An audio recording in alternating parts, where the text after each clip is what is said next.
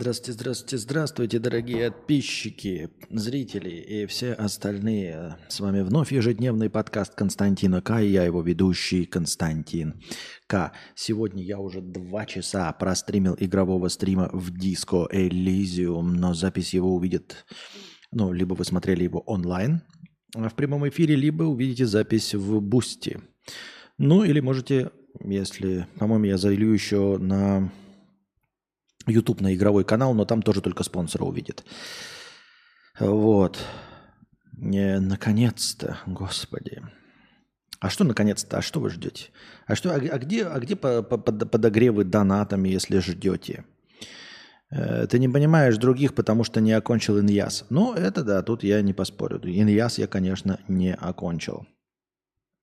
Мари 500 рублей с покрытием комиссии, простыня текста общий язык. А, по этой простыне я и назвал наш сегодняшний стрим и сделал по нему превьюшку. На превьюшке, если вы не поняли, изображен персонаж, а на его фоне стоит Вавилонская башня. Вавилонская башня – это вот а, миф, а, объясняющий, почему люди говорят на разных языках. Люди собрались построить башню до небес, добраться до Бога, до Господа нашего – вот. И в процессе строительства Господь сказал в один прекрасный момент, чтобы они не достроили башню до него. Кто вы такие, чтобы до меня башню строить? Вот. И сделал так, чтобы строители перестали понимать друг друга. И каждый, кто там и строители или группы строителей, стали говорить на разных языках. Перестали друг друга понимать. Вавилонскую башню не достроили. И, в общем, так появились разные языки. А, привет, Константин и зрители. Последнее время задаюсь дурацкими вопросами. Например, почему у нас нет общего языка? Пару раз играла э, в Dungeons and Dragons, да и вроде во многих фэнтези-играх есть как э, язык рас, так и общий – который все или практически все понимают. Эльфы между собой говорят на эльфийском, но также могут общаться со всеми остальными на общем языке. Почему у человечества такого до сих пор нет? В наше время все глобальное становится, все глобальнее становится общение, торговля и прочее. Было бы круто, если бы был язык, доступный всем. Возможно, тогда люди лучше бы понимали друг друга. На высоком уровне могли о чем-то договориться. Вы скажете, наверное, что это английский, но я так не думаю. Во-первых, сам Константин говорил, что сталкивается с проблемой непонимания английского вьетнамцами, например. Во-вторых, я такое слышу от многих, кто живет не в европейских странах и не в столицах. Даже посмотреть на Россию. Да, много людей умеют объяснять банальные вещи на английском, но могут ли свободно общаться? Полноценно понимать друг друга. Я про это – полное понимание. Хотя что уж там говорить, люди и на одной территории с одним языком порой друг друга совсем не понимают. Простите, если душню, хотелось бы услышать ваше мнение по этой теме. И как вообще считаете, возможно ли масштабная глобализация у такого вида? как человек. Ведь сейчас уже, кажется, самое время, у нас есть э, интернет, который объединяет много стран, есть быстрый транспорт, есть потоки миграции, люди спариваются друг с другом из разных народов. Как вообще сейчас можно говорить о превосходстве черных или белых или азиатов, когда уже все перемешивается? Слушай, ну, во-первых, да, в фэнтези и во всех фантастических произведениях всегда все говорят на одном языке, все друг друга понимают. А, вот в «Звездных войнах» все тоже говорят, кроме там эвоков и чубаки, все остальные говорят э, более или менее на одном языке. А как же так происходит? Ну, это же литературное допущение. Вот. Для всех этих фэнтези придуман всеобщий язык, и поскольку э, страны и фэнтези это все придумано, это все лучшие из миров, это все лучшие варианты человечества. Там, понимаете, и загрязнения никакого нет, э, и э, в войне, если нападает, то безоговорочное, безапелляционное зло, а не другие люди, понимаете, э, где нет ни добра, ни зла, ни хорошего, ни плохого, ни черного, ни белого, ни инь, ни ян – а, а когда придумывается фэнтези, все придумывается в угоду автору, чтобы было удобненько, чтобы было э, хорошо и просто описывать. А так, знаете, придумаешь всем языки, если пойдешь по пути реальности, то вообще никакой не сможешь э, сюжет написать. У тебя вот «Братство кольца» пойдет и, и не сможет продвинуться, потому что в ближайшей таверне их зарубят топорами за то, что кто-то не знал какой-то местный диалект или сказал какое-то неправильное слово. Вот и все. И для того, чтобы персонажи друг друга понимали, придумываются всякие ухищрения. Ну вот в фэнтези какой-то всеобщий язык. Хотя какой всеобщий язык? Э, серьезно, вот как ты правильно заметил, э, нет всеобщего языка даже у людей одного вида. Даже э, представители одного вида не могут сойтись на том, какой язык может быть общим, чтобы все им владели. Хотя бы представители дипломатические, все владели одним языком всеобщим, чтобы у всех было одинаковое понимание или недопонимание нюансов этого языка, чтобы все были на равных. Но даже представители одного вида человечества тупорылого не могут сойтись. Ну, какова вероятность, что э, эльфы и какие-нибудь там гномы, тролли и все остальные говорили бы на одном языке. Велика вероятность, если они не люди. То есть, если бы они вообще не руководствовались логикой людей, не руководствовались ни их эмоциями, ничем. Но, как мы знаем по всем классическим фэнтези-произведениям, они все как раз-таки такие же тупорылые, как люди. То есть, поебаться, деньги, власть – то есть на самом деле это по-разному выглядящие люди. А вот по-разному выглядящие люди, одни живут 2000 лет с острыми ушами, красивые, белые, длинноволосые, а другие маленькие с топорами и в горной местности, они никогда не найдут общий язык, они никогда не будут разговаривать. Более того, они принципиально не будут изучать язык э, врага. Э, хотелось бы вам напомнить, что какие-то там вот эти работорговцы, американцы, есть подозрение, что они, э, захватывая э, в Африке рабов себе, в те работорговные, работорговли, во времена работорговли, они не изучали язык этих пигмеев, ничего подобного. Они даже не пытались, не старались не понять ни одного слова, потому что для них это были звери, обезьяны. Никакого языка они не изучали, поэтому никогда бы в реальности эльфы не стали бы изучать язык гномов, язык людей или язык хоббитов. И никогда бы они не стали им помогать, никогда бы они не объединились. Вы серьезно, что ли? Никогда бы они объединились. Поэтому э, в реальности, если бы расы отличались визуально друг от друга настолько – то эти расы были бы настолько разобщены, что ну, какие-то единицы глубочайших интеллектуалов пытались бы понять язык другой расы, и то, скорее всего, сталкивались с представителями другой расы, которые не объясняли бы им э, ничего про другой язык, то есть они не находили бы э, никого, кто бы им помог, и все равно бы не было ничего общего. Так что вот в космосе где-то придумываются всякие разные ухищрения, если мне память не изменяет. Э, в последнем человеке-муравье э, жидк, жидкость какую-то пили, там какое-то было специальное существо, жидкость которого пили и начинали понимать другие языки. Например, в автостопом по галактике там была какая-то инопланетная рыбка, которую в ухо засовывали, и она, слыша любой язык, Э, волнами ретранслировала, переводила тебе в мозг уже понятие. То есть она как бы служит переводчиком в ухе. Вот. И поэтому, э, ну, то есть придуманы формальные какие-то такие вот фантастические, веселые вещи, которые объясняют, почему в кино, допустим, да, или в книгах в автостопом по галактике столько разных инопришеленцев, все разговаривают на английском. Они не на английском, это написана книга на английском, а они говорят на, все на разных языках, но рыбки помогают э, в ушах понять каждому из них друг друга. Э, как я уже сказал, в, в «Человеке-муравье» третьем показали, как э, путем какой-то жидкости там проникновения тоже а, такой вот э, способ перевода получался. Где-то еще какие-то, ну вот вы видели наверняка всякие решения, которые позволяют эм, э, якобы изучать языки. А, в реальности такое невозможно. Я напоминаю вам еще, да, что люди не готовы изучать язык, даже если другой человек просто другого оттенка кожи. Э, и, естественно, если бы белые люди, например, были бы выше, чем ну или какие-нибудь другие выше, чем другие, как эльфы выше э, гномов, и как все они вместе выше хоббитов, да, то вообще между ними никогда бы не было взаимодействия, никакой дипломатии. Они бы только убивали друг друга при встрече. Все, больше ничего. Это я вам обещаю. Ну, это не мое обещание. Вы смотрите, что происходит, да?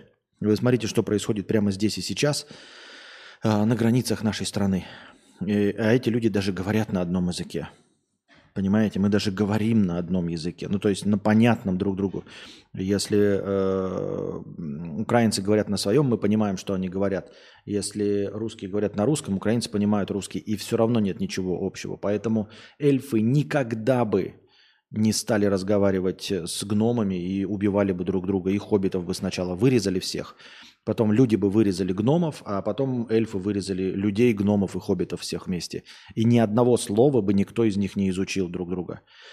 А, а почему не происходит, почему не объединяться? Ну, потому что люди тупые, злые обезьяны, это раз. А во-вторых, а, все жутко закомплексованы. И ты задаешься вопросом, почему вот так не происходит да, в 21 веке.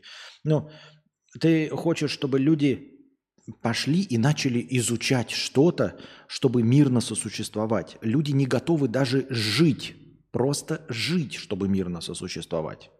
Ты понимаешь, люди не хотят даже вот просто не умирать по собственной воле, просто чтобы мирно сосуществовать. То есть вот есть группа людей, вот есть другая. Ну, это не везде, это везде в мире происходит. И для того, чтобы вот можно просто не предпринимать никаких действий, просто чтобы жить. Ничего, палец о палец ударять не надо. Просто не бери автомат и не иди к соседу умирать и убивать, и все. Вот казалось бы, такая простая схема, да? То есть надо Э, для того, чтобы пойти и умереть, нужно приложить усилия. И люди прилагают усилия, чтобы пойти и умереть. Для того, чтобы остаться в живых, нужно просто ничего не делать. А ты хочешь, чтобы они сознательно пытались понять другого человека. Люди полностью закомплексованные черти, полностью все закомплексованные черти. И от этого комплекса никак не избавиться. Только истреблением полностью всего человечества и заново запуском эволюции.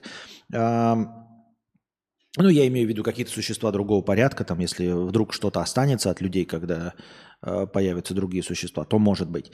Э, люди закомплексованные полностью, и поэтому э, не будет никогда всеобщего языка. То есть никогда не будет подписан документ, давайте вот какой-то язык назовем общим.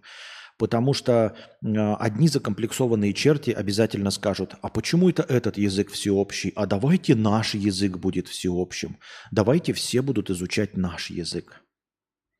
Не похоже на правду? Ну, попробуйте э, э, заставить китайцев изучить английский язык. Попробуйте англичан заставить изучить китайский язык. Никогда не будет этого. Никогда. Никакого всеобщего языка не будет. Никогда потому что обязательно будут обижены, а весь мир состоит из ебаных обиженных, э, говорящих лысых обезьян. Все. Поэтому эти обиженные, закомплексованные черти готовы умирать э, ради языка, там еще ради каких-то, блядь, ну, феерических, долбоебических вещей. Поэтому нет. Э, варианты есть для интеллектуалов. Да? Во-первых, есть, например, всеобщий славянский язык.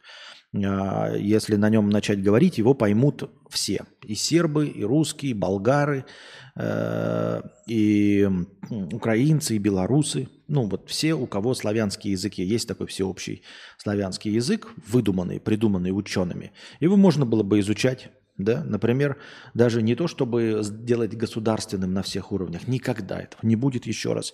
Но можно было бы изучать для того, чтобы какая-то часть народов хотя бы имела один общий знаменатель, который позволил бы им взаимодействовать и, например, противостоять блоку НАТО. Просто все славянские языки, э, все э, дипломаты могли бы изучать этот э, всеобщий славянский язык, 80% которого поймет каждый носитель. И при этом это был бы справедливый язык, который никому не принадлежал бы, понимаете? То есть он не состоит э, э, ни из какого, он всеобщий, то есть ни для кого он не является э, родным. То есть, казалось бы, никто не должен быть обиженным. Вот вы думаете, да? Когда мы скажем английский всеобщий, все китайцы обидятся. Когда мы скажем китайский всеобщий, все англичане обидятся, условно. А тут, казалось бы, есть выдуманный учеными славянский язык, который ни одному народу не принадлежит. Казалось бы, никому не должно быть обидно, правильно? Потому что никто не в привилегированном положении. Но ведь люди – это же обиженные, говорящие обезьяны. Поэтому ты ожидаешь, что никто не пойдет обиженным, а на самом деле обиделись все.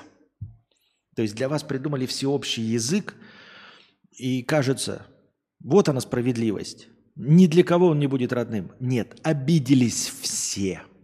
То есть, если бы предположи, предложили какой-нибудь один из этих языков, то хотя бы один из этих 40 народов был бы не обиженным. А когда придумали всеобщий язык, не обижающий никого, обиделись все. Вот. Есть еще вариант эсперанто, например.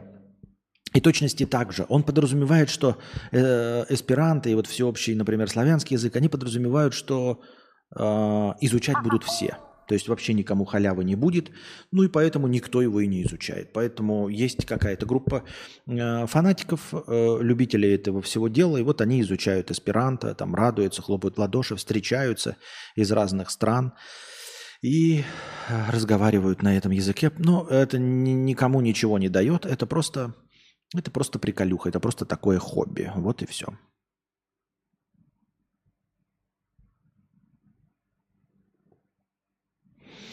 Одно и то же по кругу. Что? Что одно и то же по кругу? Я впервые об этом говорю. Э, МБ нейросети переводчики скоро эффективно решат эту проблему. Пользовался я нейросетями. Нет, не решат. Костя вспоминается стрим с построением числа. Первый раз слышу про всеобщий славянский язык. А, но так я назвал его всеобщий, у него там есть название. Я, он, это не всеобщий славянский, объединяющий. Он не объединяет, он разобщает, как обычно. Все, что создается для объединения, на самом деле разобщает. То есть это выдуманный учеными, лингвистами язык. Так.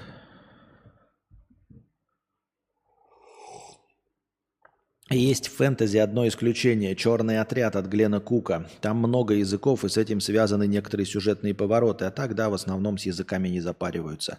Но, видишь, ты говоришь, это с ним связаны сюжетные ходы. То есть, если э, сюжетом не обусловлено, если нигде э, разница в языке не является движущей силой, то просто это игнорируют и все.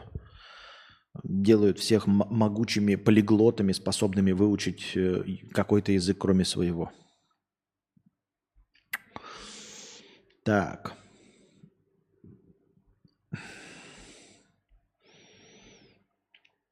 Дмитрий Александрович, 500 рублей с покрытием комиссии и простыня текста. Спасибо. Так. И в контрмеру языкам Smart People придумали формулы и чертежи. Э, а я слышал про всеобщий славянский язык. Было бы прикольно ничейный общий язык. Нет, а он не, нет, это не редкость, ребята. Это не какое-то сакральное знание. Вы можете просто погуглить. Э, куча людей э, в ТикТоке говорят на этом славянском языке. Это прикольно звучит. То есть человек говорит, и ты такой понимаешь, и он говорит как раз на этом славянском языке и говорит про этот славянский язык. Говорит, вот вы слушаете э, и думаете, что за тарабарщина и почему я понимаю эту тарабарщину. И тебе говорят, что это вот славянский язык. А вы носитель славянского языка. Есть фэнтези, крадущиеся в тени Пехова, где эльфы, орки и люди непрерывно режут друг друга. Похоже на правду, но, как я уже и говорил, в большинстве случаев неинтересно читать э, чернуху, потому что ее видно за окном. Я чувствую, буду понимать 90% этого языка, так как уже и украинский, и польский, и белорусский понимаю. Не могу задонатить через Apple Pay, а через PayPal э, лень вводить новую карту. А сколько хотел сказать? А как ты через Apple Pay, ну через Donation Address, по-моему, не работает? Это, кстати, я вот хотел вас спросить. Ребята, а как принимают донаты иностранцы? Как донаты иностранцы принимают? Э, вот которые на Твиче сидят на английском языке, они же не через вонючий Donation Alert сидят, принадлежащий э, подсанкционной России. Правильно? Я попытался найти, пишу, да, и все выдаются площадки российские. Donate Pay, там что-то Donate Stream, как вот у меня есть ссылки. Но это же все российские площадки. Это значит, что если вы из России можете донатить Donation Alerts, то вы на все эти донатите. А если не можете на Donation Alerts, то и на все эти тоже не можете. Нужна какая-то иностранная площадка. Вы скажите, я ее с удовольствием заведу. Почему с удовольствием? Ну, потому что это же в моих интересах. Мне же нужны...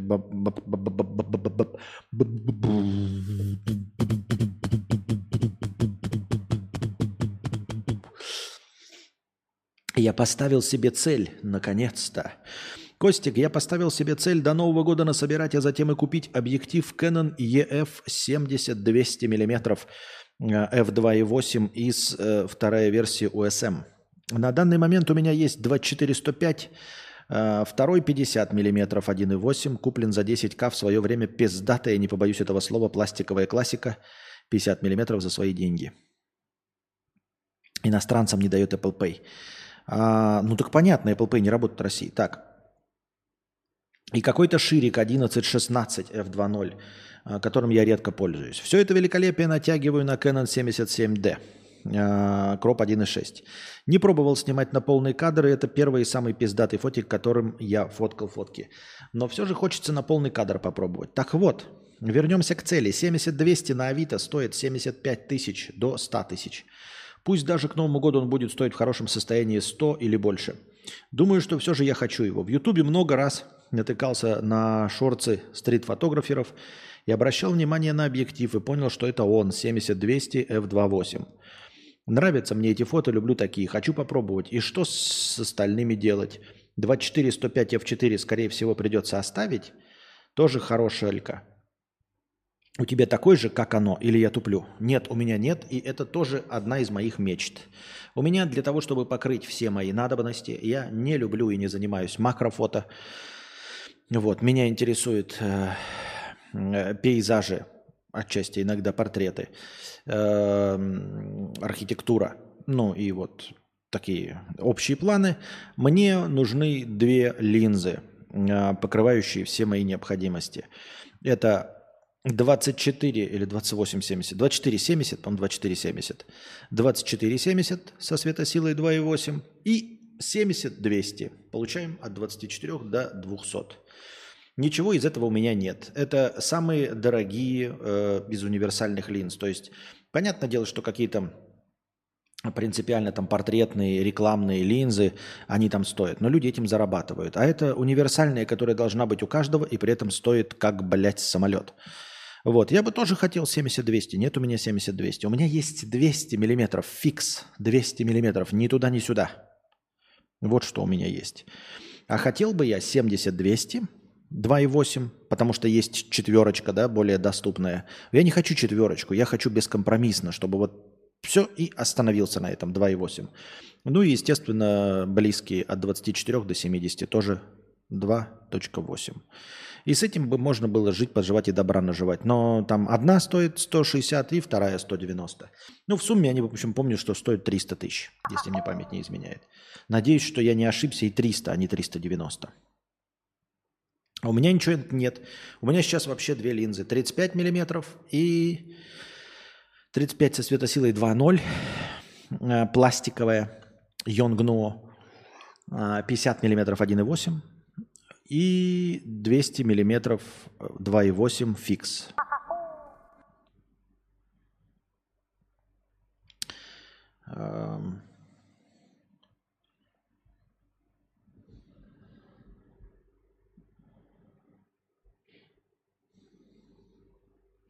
Сэд 500 рублей с покрытием комиссии. Спасибо большое за покрытие комиссии. Костя, всех благ. Счастья тебе, Анастасии. Мижу пью в соседней комнате спит муж с котом. А надо ли мне все это? Надо ли, в смысле, выпивать? Ну, можно не выпивать. Я сегодня хотел бы выпивать, но я сегодня поленился куда-то ехать за пивом и все остальное. А, что-то поленился просто. Может быть, завтра возьму. Да и вчера выпивал как бы пиво, поэтому а, сегодня передых. Но видите, у меня пиво, оно как бы, оно должно быть отдыхом для меня. Оно меня угнетает я не знаю, как Юру э, поддерживает алкоголь. Меня алкоголь прям расслабляет максимально вообще. Я просто ничего не хочу делать. А, я когда выпиваю и стримить не хочу, и хочу это делать небольшими а, совсем кусками. То есть я бы сегодня точно, если бы выпивал, ни в коем случае, я бы, наверное, скорее всего, и не запустил бы вообще игровой. Но если бы запустил игровой, то разговорного бы после него точно не было. Так. Макси Блак, 400 рублей с покрытием комиссии. Закомплексованный ебаный черт. Спасибо за покрытие комиссии. Макси Блак, 400 рублей. Поживешь подольше, увидишь побольше. Спасибо с покрытием комиссии. Хорошие фразы. Нихуя не понимаю, что ты хочешь сказать, но, наверное, это очень, это очень интересно.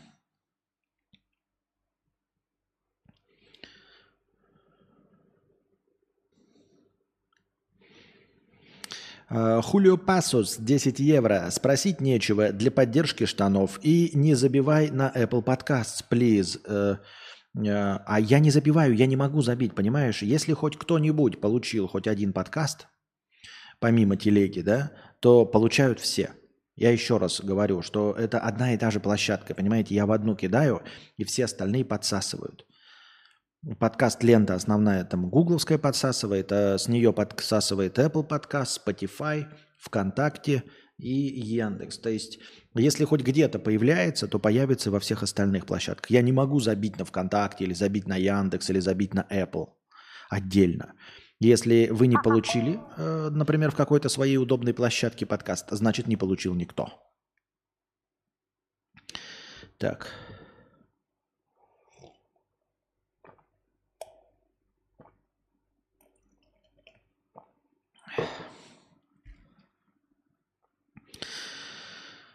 Ой. Скажу лишь, что ты недавно упомянул, что тебе 5000 долларов в месяц хватило бы. Я 4-4,5 тысячи евро зарабатываю, мне не хватит. И тебе хватать не будет. Никогда хватать не будет. Будет, еще раз. Вы меня невнимательно слушаете. Я понимаю, что у нас разговорный развлекательный жанр. Но тогда вы либо не спрашиваете и не накидываете вопросов, а просто слушаете, половину забываете, слушаете невнимательно, и все хорошо. Но если вы э, пытаетесь вступить в диалог, то тогда слушайте, на что вы отвечаете. Я уже говорил, что естественно, да, и понятно, что любых денег на а, длительном отрезке времени хватать не будет. То есть ты привыкаешь к любой зарплате и впритык тратишь все деньги. Ну, можно, конечно, научиться там откладывать половину, как Сергей Доренко, а потом разбиться на мотоцикле. Это все понятно. А, но мы не те люди, которые умеют копить. Поэтому в какой-то момент при любой зарплате, естественно, при любом регулярном доходе, а, ты подходишь в своих тратах к этому доходу, и тебе перестает хватать. А, я говорил о чем? Для того, чтобы получить кайф от жизни, для того, чтобы люди вообще не чувствовали себя в постоянной депрессии от того, что денег не хватает, хочется, чтобы э, рост зарплаты был заметным за раз – Именно тогда люди, простые работники, э, начинают чувствовать ну, свою нужность, э, что они справляются со своими делами. То есть, когда мы тебе, грубо говоря, у тебя зарплата какая-нибудь там, ну, большая, уже 300 тысяч рублей, и мы тебе э, накидываем в месяц по 5 тысяч рублей, то ты не особенно за, за, замечаешь вот эту надбавку, потому что она 0,1% условно. Э, э, но если, например, год тебя помурыжить, а в конце года тебе дать сразу прибавочку в 150 тысяч, то ближайшие пары месяцев у тебя будет излишек в районе этих 150 тысяч. То есть ты привык, вот, что тебе 300 тысяч не хватает, там 300, 305, 310. И тут мы тебе даем 450. И вот пока ты не э, растянешь свой желудок на новые бургеры, ты будешь насыщаться старыми бургерами.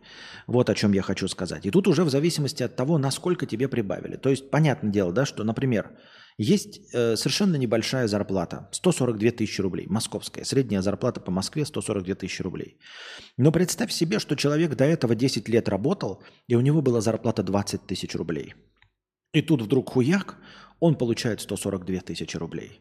Естественно, а, если он еще не, знаете, такой прям, ну, ответственный человек, то он долго, может быть, года три, может, пять, если будет вообще сдерживать себя, сможет откладывать по 100 тысяч. То есть жить на 31, ой, на 42 из этих 142 а было-то у него 20, то есть в два раза больше, а, а 100 откладывать и считать, что он нихуя себе зарабатывает и откладывает. Но на самом деле это средняя зарплата по Москве, которая обычному москвичу не будет хватать. Понимаешь? И обратный случай.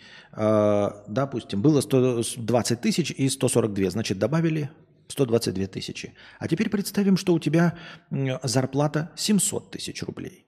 И тебе раз в год добавили зарплату 122 тысячи рублей. Ты такой, в год добавили, получается, 1000, ну, 1200 долларов, да? 1200 долларов, да. И ты такой, Да и хуй с ним вообще, понимаешь? Ну, то есть ты нормально так тратился, и надбавка в год 1200 долларов тебе вообще ничего не даст. Абсолютно ничего. Понимаешь? Поэтому я и говорю, что вот если бы сейчас... Я, если я дорасту до 5000 долларов э, к своим 62 годам, то, естественно, вот дорастая до, до, до этой суммы к 62 годам, мне ее не будет к тому времени хватать. Не потому, что покупательская способность, инфляция, ну, ус, условно представим себе по покупательской способности как 5 тысяч долларов, да, возможно, это будет 40 тысяч долларов. Но это будет как вот 5 условных айфонов в месяц. А, если эм, я получу это к 61 году, то ну, вот так вот медленно, со своих 42 до 61, то я не почувствую, естественно, мне будет не хватать. У меня будет просто медленно расти зарплата, и вместе с ней ровненько будут расти мои потребности. Но если мне сейчас дать эту зарплату, мне очень будет хватать, потому что у меня поясок мой, да, он рассчитан на 60 тысяч рублей условные. И если мне сейчас дать, да, ну 60 по 2, ей, ну, в смысле Анастасии 60, мне 60. И вот если нам сейчас дать 5 тысяч долларов на двоих, на двоих, не на одного, если на двоих по, по 5, то вообще безумное, понимаешь? Если нам сейчас дать, то нам на довольно промеж... длительный промежуток времени будет избыточное количество денег. Мы сможем отложить, мы сможем накопить на автомобиль, мы сможем снять себе хорошее жилье. Понимаешь, о чем я? Вот. Поэтому не надо говорить, что кому-то что-то там не будет хватать. Вот скажи это бабушке, которая сидит на пенсии э, в, в 20 тысяч рублей. И скажи, и, да, и дай ей 142 тысячи рублей. Да она через полгода накопит на убийство участкового. Понимаешь? И она будет охуительной, и все бабки будут говорить, что она богатая. И твой опыт того, что тебе не хватает четырех с половиной тысячи евро, вообще никак не накладывается на эту бабку. В точности так же, как твой опыт четыре с половиной тысячи евро не накладывается сейчас на меня. Я нищая бабка.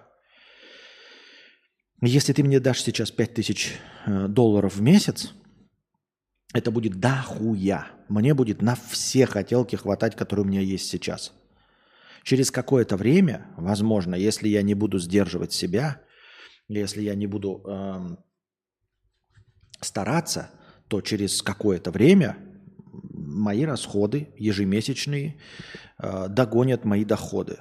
Но это произойдет не сразу – какое-то долгое... А я никогда, понимаете, у меня никогда не было этого взрывного роста.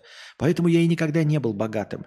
А люди э, становятся богатым или ощущают богатство, когда у них получается. Когда вот они пошли в бизнес, да, и пусть через три года, но стали зарабатывать миллион рублей. То есть доросли с зарплаты в 60 тысяч рублей за три года до миллиона рублей в месяц. Это хорошая скорость. Это очень хорошая скорость. Кажется, вроде три года – но вы должны понять, что в месяц, понимаете, с 60 до миллиона в месяц. И вроде бы, да, ты скажешь, 12 миллионов в год. Этого не так уж и много. Это не так, чтобы дохуя, это не богач. А на самом деле этот человек будет прям вообще жирнюще жить. У него будут и джипы, и дома, и чувствовать он себя будет охуительно, и есть в лучших ресторанах э, города.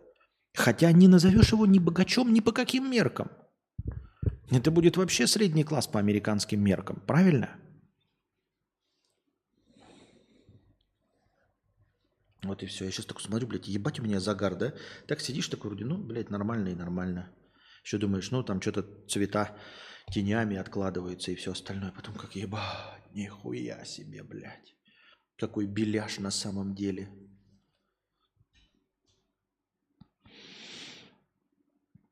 Вот и все.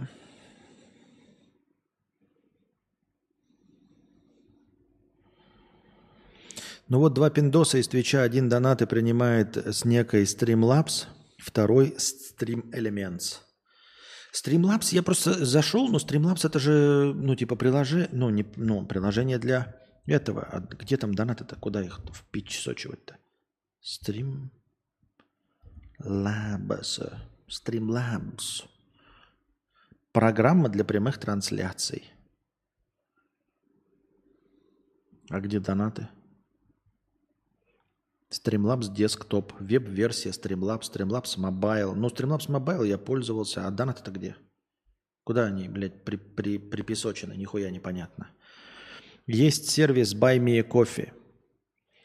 А, ну, давайте какой-нибудь нормальный. Что это за Buy Me Coffee? Наверное, тоже российский какой-нибудь, да? Я не против российского, я просто к тому, что, ну, давайте смотреть правде в глаза, не под санкции. Мне нужна еще одна площадка, принимающая донаты с за рубежа.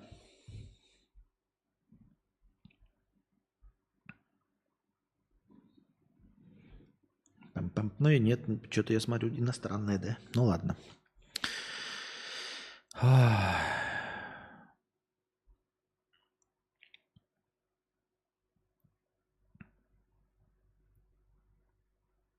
Но если можно, могу прям ссылку на задонатить пиндосу скинуть.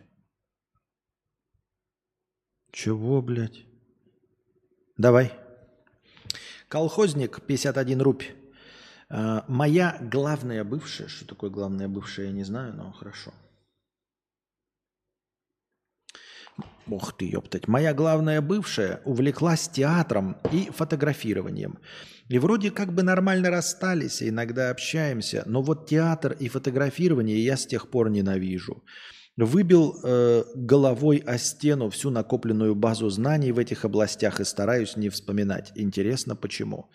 Это полная хуйня, колхозник. С возрастом такая херня пройдет. И ты поймешь, что люди занимаются обычными вещами. И от того, что ты там с кем-то расстался, э, я вам напоминаю, и сейчас вам об этом говорю, я не знаю, поможет вам это или нет, но с опыта прожитых, э, прожитой жизни могу вам сказать – а, что вообще-то никакие занятия, никакие торговые марки, ни какие-то места, в которых вы были со своими бывшими, они не принадлежат бывшим. Понимаете? Не принадлежат бывшим. И имена не принадлежат бывшим. Вот если тебя бросил какой-то Игорь, да, и ты такая думаешь, вот можно познакомиться с кем-то, и он говорит, я Игорь, и ты такая сразу, ой, все, нет, Имя Игорь не принадлежит твоему бывшему. Еще раз. Твой бывший ездил на БМВ, и ты больше никогда не сядешь на БМ. Нет, не садись. БМВ не виновата. БМВ – это охуительная марка машин. И отказываясь от нее только лишь потому, что какой-то дебил э, ездил на БМВ, а теперь представь, что твой бывший, который вот ездил на БМВ, вы с ним провстречались буквально полгода – и вот в этих течениях в полугода он и имел эту BMW. До этого времени у него не было BMW, и после этого не будет BMW. Он вообще никакого BMW никак с ним не ассоциируется. Это было не его BMW. Вместо этого ты всю свою жизнь будешь отказываться от BMW, потому что на ней ездил какой-то плохой злой бывший. Это полная хуйня. Отказываться от фотографирования и театра, потому что им увлеклась бывшая. Я тебе еще раз говорю, фотографирование и театр не принадлежат ни, ни твоей бывшей, вот, никому бы ты было еще во всем мире. Я тебе это честно говорю, понимаешь? А, ни Гитлеру тоже фотографирование не принадлежит. А то, блядь, получается, что, вот, знаешь, Гитлер пользовался чернилами. Ну, блядь, не будем теперь писать никогда, да. Гитлер плохой, я еще раз упоминаю, да, обязательно. Вот, поэтому никогда ничего никому не принадлежит. Э, забейте, ребята, триггериться – да, вы видите там, а, например, а, духи какие-то в магазине, которыми пользовалась ваша бывшая. Это просто духи. Это не духи ваши бывшие, они к ней не привязаны, они не, не принадлежат. Это торговая марка, продающаяся по всему миру, продающаяся в том числе и хорошим женщинам, и прекрасным, и с которыми у вас, возможно, ждут хорошие отношения, а вы, как полный мудофил, триггеритесь на какую-то хуйню, которая даже никогда никакого отношения к ним и не имела, и привязки не имеет вообще. Это просто торговая марка. Понимаете? Я говорил на эту и похожую тему с вами о том, как а, вот люди, потерявшие кого-то, не в отношениях, а вот в смерти, как они смотрят кино. Ну вот показывают в кино, как у кого-то кто-то умер от рака. А вы представляете, сколько людей умерло от рака и сколько у этих умерших от рака родственников? И теперь все эти люди, как вы думаете, не смотрят кино, где люди умирают от рака? Серьезно, они такие, о, я не буду смотреть новый фильм с Леонардо Ди Каприо, потому что там у него тоже умирает тот от рака. Или сколько в фильме показывают, как э, кто-то попал там в ДТП и умер. И что, все люди, у которых кто-то умер в ДТП, теперь все не могут смотреть? Вы думаете, э, создатели кино такие сидят? Ребята, давайте так. Давайте... А давайте сделаем так, как будто бы главную героиню там, например, э, ну, не знаю, э, сбила машина, да? И вы такие, ой, давайте не будем об этом писать. Вы представляете, сколько народу сбивают машины ежедневно, сколько гибнут в ДТП? Давайте не будем это использовать. Никто этим не руководствуется, понимаете? А, если э, у вас кто-то умер от болезни какой-то, и вы смотрите по телеку кино, как кто-то умирает от этой болезни, создатели кино вас не подъебывают. Это не знак от Вселенной, это ничего, понимаете? Если бы была единственная болезнь в мире, вот, который, от которой умер ваш родственник, и вот он был единственный, кто болел этой болезнью вообще за всю историю. И вот в фильме показали вот единственный за всю историю тоже от этой болезни, тогда, ребята, да, триггеритесь, тогда плачьте, тогда верьте, что вам Вселенная это подослала – чтобы вы расстроились, что это какой-то символ, сигнал. Но во всех остальных случаях я вам сообщаю, ребята, если вы видите, как кого-то там убили, у вас родственника убили, миллиарды людей убивают. Если вы видите, как кто-то там умер от какой-то страшной болезни, эти страшные болезни, а, от них умирают не единичные случаи, от них умирают миллионы людей. Никто вас не хотел подъебать, никакая вселенная вам нихуя не сигнализирует. Понимаете? Потому что если, например, Вселенная там, ты такой, вот если в фильме покажут, а, как что-то случилось вот так же, как со мной, то я брошу учебу. Я извиняюсь, Вселенная ебанутая такая, знаешь, и она делает сигнал всем остальным, у которого тоже что-то случилось в твоей жизни. Ну, например, я не знаю, тебе, блядь, сбил красный автомобиль. И что, типа, Вселенная всем, кого сбил красный автомобиль, сегодня решила по Первому каналу э, в 20.37 дать какой-то знак? Или тебе одному она решила такая, ну, Вселенная, там, а Константин Эрнст хотел показать такой фильм, люди хотели другой фильм, но именно потому, что тебе нужно подать знак, тебе, чертополоху вонючему, Вселенная так подстроила, что именно сегодня будут показывать фильм с красным автомобилем, который сбил главного героя. Кстати, сугубо коммерческое кино так и делают, думаю. Сидит толпа продюсеров и придумывает, как так снять Бамблби, чтобы никто в мире ни на миллиметр не триггернулся. Ну, может, сейчас и так, но нет, ты не сможешь сделать, чтобы никто не триггернулся. Вот, но это я, а конкретно в твоем случае, да, такие широкие занятия, вот твоя бывшая там занялась театром и фотографированием, и ты полностью выжег из себя это каленым железом хочу тебе еще сказать, колхозник, чтобы ты выжег еще из себя кое-что. Она, во-первых, кушала, поэтому, а, блядь, представь, то есть она ест еду. Это получается, что и ты тоже будешь есть еду, как твоя бывшая. Срочно прекращай есть. Выжги это поганое занятие каленым железом. Во-вторых, она пила жидкости – и пьет жидкости, и будет пить жидкости. Поэтому автоматически, колхозник, я тебе сразу сейчас сообщаю, что она застолбила за собой, как и театр, так и фотографирование, так и поедание еды и э, э, распитие жидкостей. Поэтому тебе нужно выжигать их каленым железом. Естественно, естественно, напоминаю тебе, почему-то мне кажется, что ты однобоко взял и вы, в, в это, вычистил из своей головы театр. А она еще и кино смотрит – вот, поэтому, пожалуйста, не смотри кино. Также она пользуется компьютером и смотрит YouTube. Поэтому прямо сейчас закрывай YouTube, ставь мне дизлайк, закрывай YouTube, не смотри мои стримы и больше никогда не смотри ничего на YouTube. Ведь твоя бывшая застолбила просмотр видео на YouTube. А она ведь по-любому смотрит. Как и все в мире. Почему это ты так узенько взял и вырезал только театр и фотографирование? А еще она носит одежду. Поэтому, естественно, она застолбила за собой ношение одежды. Поэтому что? Правильно. Ношение одежды это тоже теперь не твое. Пить не твое, есть не твое, носить одежду нельзя, кино смотреть нельзя, ютубом пользоваться нельзя. Она еще и воздухом пользуется, дышит, ебаный насрал. Как ты живешь в мире? Ну ты или тряпка? Тут признавайся, или ты тряпка. И будешь есть, как она, пить, как она, дышать воздухом, как она, YouTube смотреть, как она, кино смотреть, как она. А ведь это все она застолбила. А? Ты помойка или слово свое держишь? Давай, решай.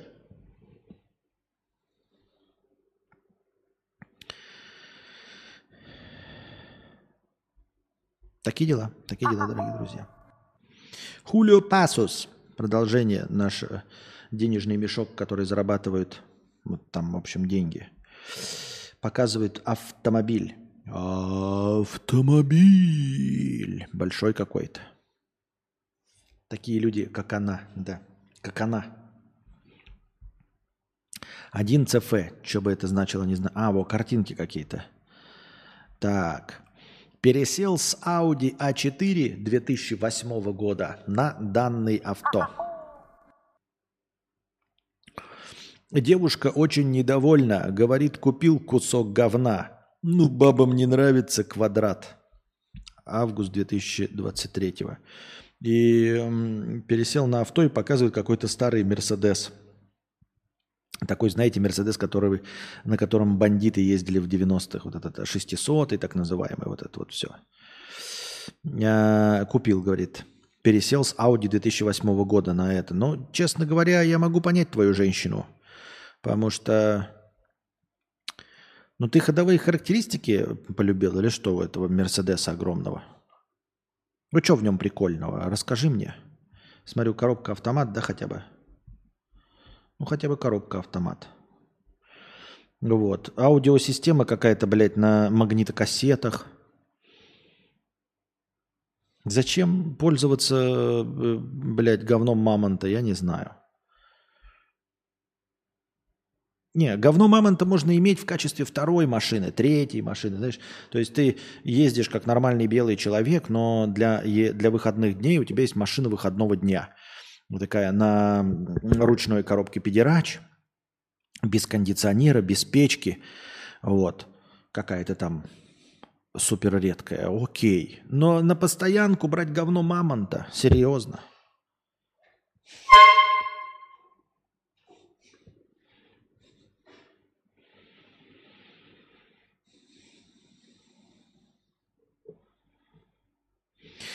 Хочка или бедо 69.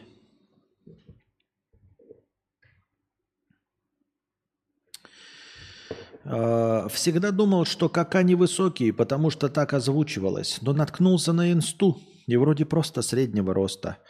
Понимаю, что блогеры пиздоболы – это норма, но есть же хорошие подписчики, которые просто хотят понимать. Не знаю, зачем мне это, как их любимый стример выглядит. Было неприятно, зачем? Да и похуй, понимаешь. Вот когда ты мне покажешь э, хотя бы одного э, блогера, хотя бы одного не пиздлявого пиздобола, э, и, и у него будет много подписчиков за то, что он не пиздлявый пиздобол, тогда я перестану пиздеть. И все. Вот. Которые просто хотят понимать. А зачем тебе это понимать? Зачем тебе это понимать? Ты что, сплетница, блядь? Ты обоссанный двачер, что ли? Закомплексованное чмо. Нахуй тебе знать, какой у меня рост? Ты сидишь меня и слушаешь. Сиди и слушай, ебать. Задал неприлично личный вопрос, получил неприлично тупорылый ответ. Вот и все. Нихуй задавать неприлично личные вопросы.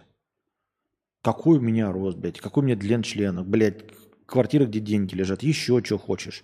Ты сидишь, если тебе нравятся развлекательные беседы со мной, сидишь и развлекаешься беседами со мной. Вот и все. Знать, как я выгляжу, что я, где, зачем и почему, нахуй тебе это не надо. Если тебе это интересует, да зачем ты здесь сидишь? Ну, интересуйся, блядь. И все. А, а я не собираюсь стараться Э, ну, типа, говорить какую-то правду, потому что никто ее еще ни разу не оценил. Никто не ценит правду, никому не нужна правда, она ничего не стоит. Когда я говорю правду, люди уходят и перестают меня слушать. Поэтому мне приходится постоянно лгать, приходится э, постоянно регулировать поток правды. Потому что как только количество правды превышает 12%, то сразу почему-то вы уходите.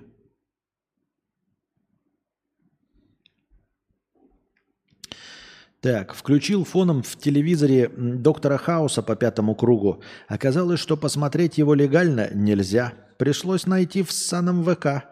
И перед каждой серией здесь вставлена заставка группы ВК с очень громким звуком. Походу для того, чтобы люди просыпались между сериями. Вот ведь коварные говнюки. Да. Да. Коварные говнюки. Титаника не будет. Ну, вот и к, и к тому, что Хочка или Бедо... Кто? Ты оценишь, что ли, правду? Вот ты за неправду написал 69 рублей, задонатил. А за правду хоть раз задонатил? Нет. Ну, а что тогда говорить? А ты можешь назвать хоть одну хорошую вещь, которая может произойти в жизни независимо от тебя? В смысле, в моей жизни независимо от меня или вообще в любой жизни независимо от тебя? Хорошая вещь. Нет.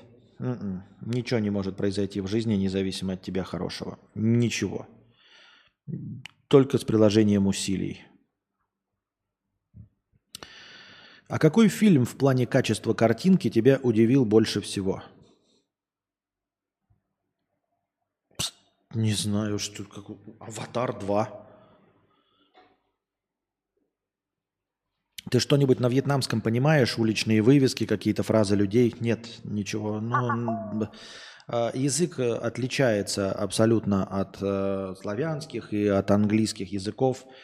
И, ну, я не знаю, нет, я не понимаю. Я не понимаю, как белые люди учат язык. Ну, я имею в виду, как европейского, там, типа американцы учат вьетнамский язык.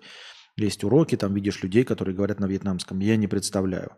Я всегда думал, что у меня есть хоть какие-то способности к языкам, да, ну то есть я чуть-чуть могу на слух что-то воспринимать.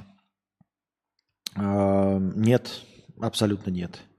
Вьетнамский недоступен. Я, ну, я знаю слова э, «спасибо», я знаю слова там «здравствуйте», и даже их я на слух не слышу. То есть вот что-то произносится – и я прохожу там по своим делам делаю, потом такой, ага, это вот это слово было. То есть если предположить, что первый звук в такой, а второй такой, а третий такой, а четвертый такой, а пятый такой, а шестой такой, то, возможно, это слово и издалека будет напоминать это.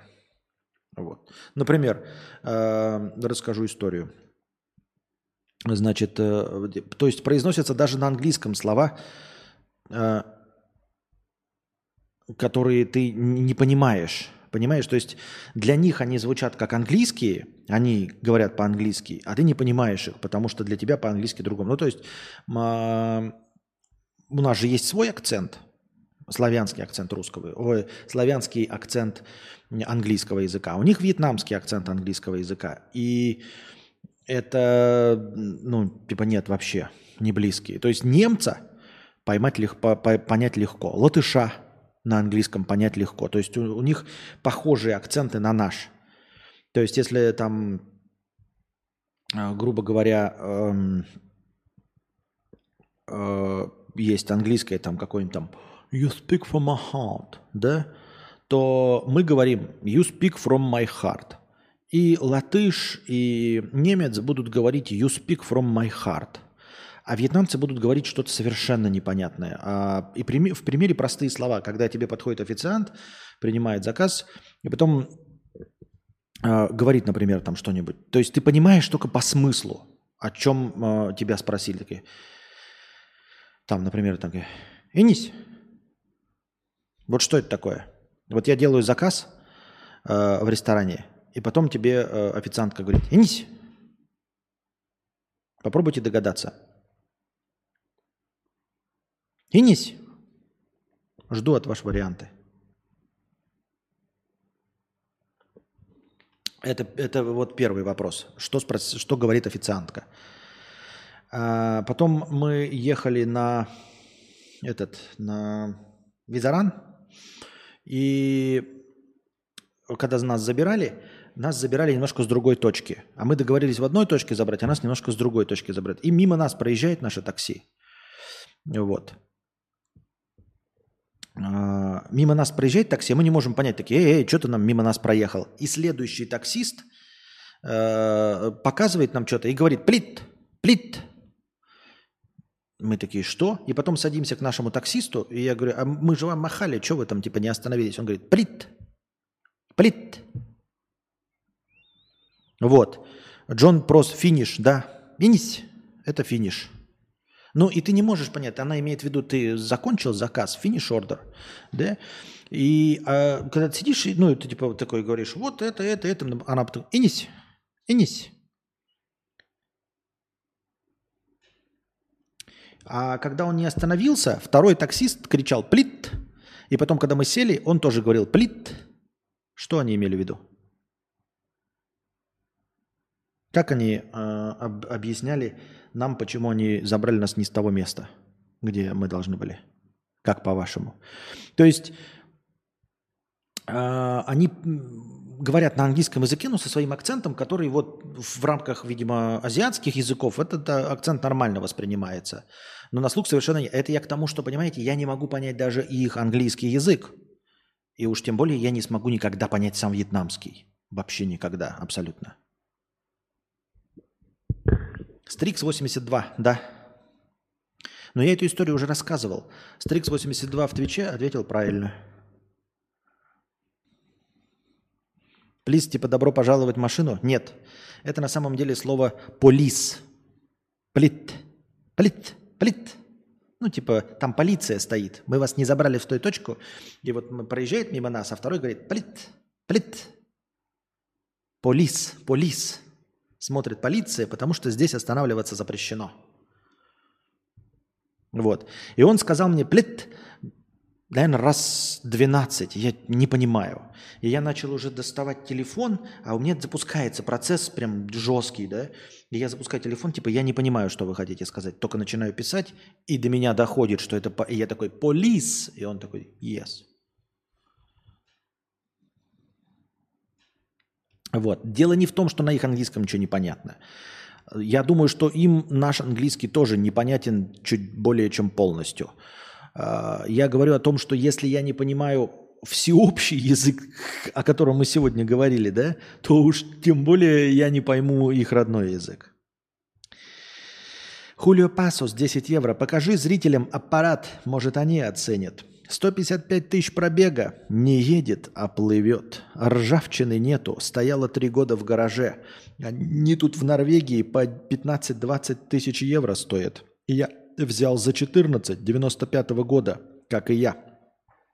Магнитола, да, но планирую докупить экран на присоске на лобовое, на котором CarPlay, и готово. Сейчас я покажу вот эту ссылочку, что купил в Норвегии товарищ. А у меня к тебе сразу э, встречный вопрос. Там же э, экологические нормы. Ты же за это будешь платить пиздец сколько? Ты же за эту тачку платить будешь. Алеша, ты же платить за нее будешь. А если она 95-го года, ты охуеешь за нее платить. Разве нет? Потому что она-то по экологическим нормам пред... прошлого века – ты ее купил за 15-20 э, тысяч долларов, и теперь налог за нее будешь въебывать по 700 долларов в месяц. За то, что она коптит небо больше, чем я.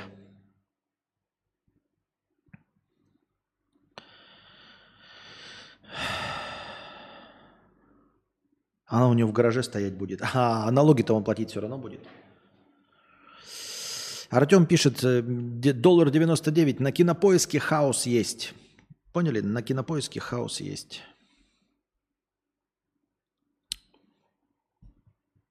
Если бы сейчас все русские начали друг с другом разговаривать на английском, сильно бы ухудшился уровень понимания друг друга. А вопрос. Если бы сейчас все русские начали с друг другом разговаривать на английском, сильно бы ухудшился уровень понимания друг друга? Вопрос из серии «Кто победит в бою, акула или волка?» А, Я не понимаю вопрос. Ну, конечно, большинство русских не говорят на английском языке. Как и большинство люб- любых людей не говорят ни на каком языке, кроме своего родного. И на своем родном плохо. Вот. А ты покупал хоть раз себе какие-нибудь фигурки или сувениры, чтобы поставить на полочку? В чем вообще прикол обладания этими вещами? Радует глаз просто. Раньше покупал, и сейчас бы купил, но я теперь цифровой кочевник, мне просто вести это не в чем. А так покупал, да, со Шри-Ланки покупал, и в детстве покупал, и магнитики покупал из городов России, которые посещал. Но сейчас как-то это все пропало почему-то перестало иметь значение. Самая идеальная цифра зарплаты – миллиард. Построил больницу, детский садик, усадьбу, купил золотой унитаз 585 каратов, да и в целом всю усадьбу обклеил золотом, и у тебя остался миллиард. Понятно. Очень интересно. Ни у кого из нас миллиарда нет.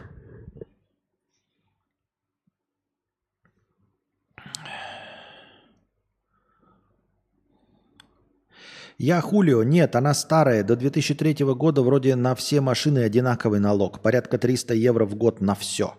Техосмотр раз в два года. Audi 3.0 TDI дороже обходилась. Ну, он платит за машину, а ты платишь за сына. Что бред какой-то, блядь, вообще. Роман Гармаш, лечись. Просто лечись и все.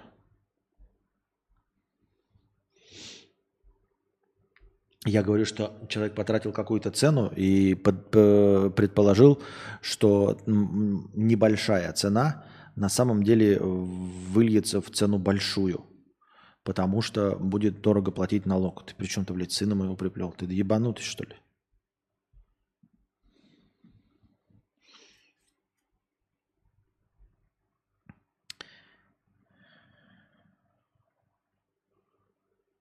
Кочевники. Е, ставь лайк, если понял отсылку. Так, переходим к чтению чего? К чтению жопы. Константин ссылки чекнул. Какие ссылки? У меня нет никаких ссылок. YouTube блокирует ссылки. Серьезно, ты что, кидал в какие-то в чат ссылки? Ты нормальный? Ты кидал в чат ссылки?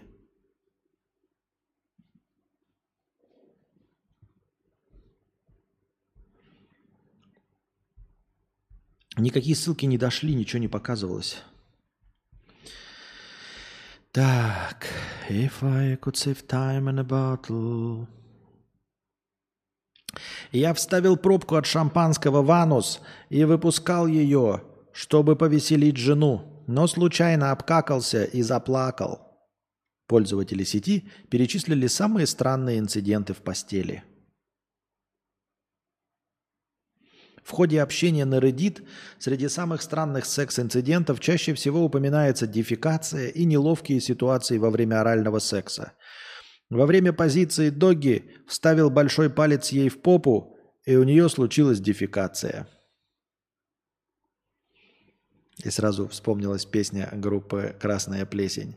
«Мы ебались первый раз, а ты взяла, обосралась. Как неприятно было мне тебя ебать, а ты в говне». Ого, кадавр в топ-5 рекомендуемых стримеров. Правда, там еще руки-базуки задумался. Серьезно? Это, наверное, чисто у тебя такая рекомендация. Я так думаю. Я забыл у тебя... А, я понял, в аудиоформате увидел значок. Так, это что, кадавр? Посматривал его раньше. Правда, он получше выглядел вроде. Ну, время никого не щадит, энергомама. А, конечно, Набираем жирец, жирец, а главное набираем возраст. Через менее чем 10 дней мне уже будет 43. Поэтому как вы хотели, чтобы я выглядел? Тем более, что моя внешность не играет роли в моем стримерстве. Я же не девочка, которая торгует сиськами, поэтому какая мне печаль, как, мне, как я выгляжу. Главное, волосы чистые, и все. И не блюю в экран. Случился приступ неостановимого чихания во время кунилингуса, а потом я не мог перестать смеяться. Да делов-то вообще. Пес начал трахать подушку рядом, пока я трахал жену. Я шлепнул его по заднице, крича «Давай, давай!» Она захохотала. Потом мы все втроем пошли ужинать. И когда фраза начиналась, потом мы все втроем, я уже э, испугался, что там... А потом мы все втроем вместе с собакой, и началась пан, па, панинщина. Но нет. Спасибо, но нет. Спасибо, что не панинщина. Не, у того уютная радейка была и карпотки, а у этого нет.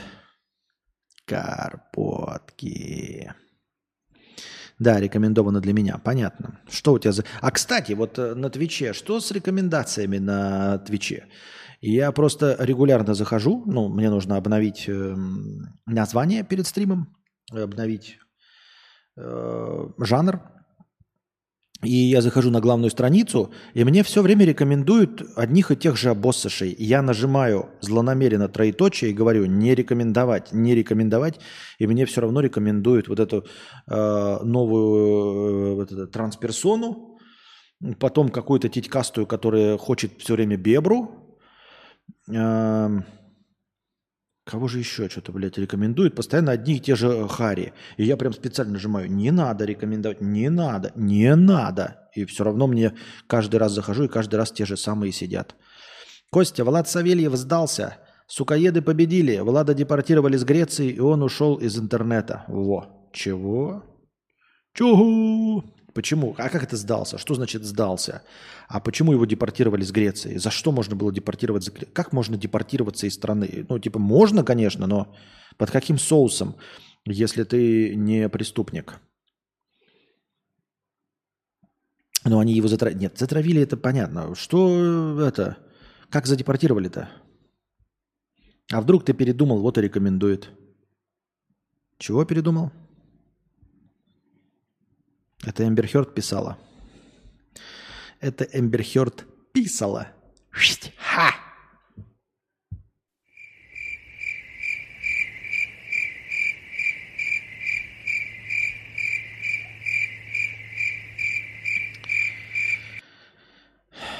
Мужчина чуть не задушил подростка из-за громкого разговора по телефону в воронежском автобусе.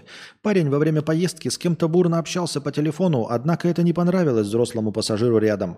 Мужчина попросил разговаривать тише, на что юноша ответил «Извините, а вы кто?» Житель Воронежа расценил данный ответ как невероятно дерзкий, поэтому сразу набросился на школьника. Он начал душить парня и приговаривать, что теперь запомнит, что теперь он запомнит это навсегда. Какое же, блядь, взрослое закомплексованное чмо. Какое же закомплексованное чмо, чтобы напасть на подростка за дерзость. Во-первых, ты начал с ним разговаривать. Какого хера ты начал разговаривать, позорная ты мразь, тупорылая ты хуйло. Спермобак ты конченый. Ты едешь в автобусе, здоровый взрослый лоб. Ебучий ты неудачник нахуй. Автобусы для подростков, школьников и бабок, которые в 6 утра едут в поликлинику. А ты здоровое мурло. Если не заработал себе на автомобиль или такси, то ты ебучий неудачник нахуй. И ты, ебучий неудачник, сидишь и на подростка наехал и схватил его, будучи сильнее, а, я ни, ни, ни в каком случае ничего не призываю, но хотелось бы, чтобы у подростка оказался батя, который умеет ломать колени, или какие-нибудь друзья, а, вот, которые... Там же и лицо все есть. Но вот за это нужно, блядь, ну, не нужно никому ничего, конечно, да. Но в альтернативной вселенной я бы повеселился, если бы услышал о том, как этому мужику кто-нибудь случайно, совершенно случайно, абсолютно левые люди, никак не связаны с этим событием, сломали бы колени нахуй. Мне так кажется. Это мое личное мнение. Но подростка, какое же нужно быть закомплексованное чмо, чтобы э, заведомо слабее тебя человек, во-первых, начать ему что-то диктовать, во-вторых, какой-то ответ э, посчитать дерзким. Какое же чмо, блядь. Ну вот где двачеры, когда они так нужны? Где двачеры, когда они так нужны, чтобы, блядь, вот сдианонить долбоеба? Колхозник 51 рубь. А поделись, как похудел. Я не похудел нисколько. Я свой центнер. Я просто э, приличненько выставляю картинку и все. Я нисколько не похудел. Я сейчас в своем максимальном весе, который у меня был всегда максимальный. Я ничуть не сбавил. Больше я, по-моему, не был никогда. Я отчаянно пытаюсь научиться не обжираться, и получается с очень сильно переменным успехом. Считал калории месяца три, заебался в усмерть. По скриптум, я из Воронежа, в местном паблике уже пишут, как к мужику, что дошел ребенка, пришли менты. Да что менты? Менты что сделают? Что они менты сделают? Он же не в них стаканчик кинул. Он же не, э, не лайки ставил Навальному. Он же не писал ничего про СВО. Что они ему сделают? Ничего не сделают, блядь, руку пожмут и уйдут. Я так думаю, мне так кажется. А, за то, что он аэропорт минировал, и он даже приговора суда ждал. Это да, помню, даже на Лурке читал, кто после 30 в автобусе, тот неудачник, тут даже не поспоришь. Нет, ну я, конечно, может быть, э, эм, грубовато сказал. Разные ситуации бывают. Действительно, можно ездить на общественном транспорте. Но вот конкретно это закомплексованное чмо, точно. Обиженное закомплексованное чмо. Нет ничего плохого в том, что вы там принципиально пользуетесь общественным транспортом, если вы э, пиздобол. Ой, то есть Варламов, например. А вы не пользуетесь. Вы, вы, если вы Варламов, то вы пиздобол и не пользуетесь. Вы только других призываете пользоваться, а сами на такси ездите. Ну, предположим, да, вы какой-то принципиальный человек. Или так вышло, что вы случайно поехали. Или машина в ремонте. Ну, ну или просто. Ну вот действительно немного зарабатываете и ездите. Вот. В этом нет ничего плохого. Но конкретно это закомплексованное чмо, неудачник и лох –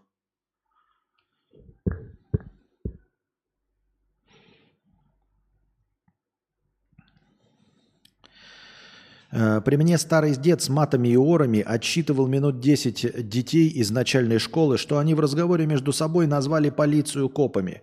Ну, понимаете, э, поведение совсем старперов, маразматиков, это ну, не поддается уже никакой критике, ничего. Во-вторых, он же не стал бороться со школьниками. Понимаете, хватать и душить, вот как это в видосе, это бороться как на равных, понимаете? То есть э, так имеют право друг друга за шею хватать два пацана. Вот они два сидели одинаковых, и один другому сказал, ты заебал, бля, громко разговаривать. Ты такой, ты кто такой, блядь? И вот они давай, блядь, мутузиться, хорошо. Или два здоровых лба, два мужика. Один громко разговаривает, второй ему, взрослому мужику, такому же лбу, одинаковые с ним комплекции и веса, сказал, что ты громко разговариваешь? Он говорит, ты-то кто такой? И давай они бороться, все нормально. Но ты на ребенка, вот если бы дед полез на ребенка, бороться, бороться, ну какой, вот тогда ты старик чмо. Тогда ты, блядь, э, дед хуйло. Нахуй ты вообще дожил до своих лет. А так просто-то, конечно, ругань. Я говорю, если бы даже ругань была, ничего. Ну, ругань и ругань, подумаешь, не поделили что-то в автобусе. Ему не понравилось, как тот громко разговаривает. И он бы начал его ругать. И они вместе начали бы, блядь, кидаться друг в друга говном. С этим нет никаких проблем. Но когда здоровый лоб, блядь, пытается побороть мужика, ой, побороть подростка, какое же чмо. Какое же феерическое чмо.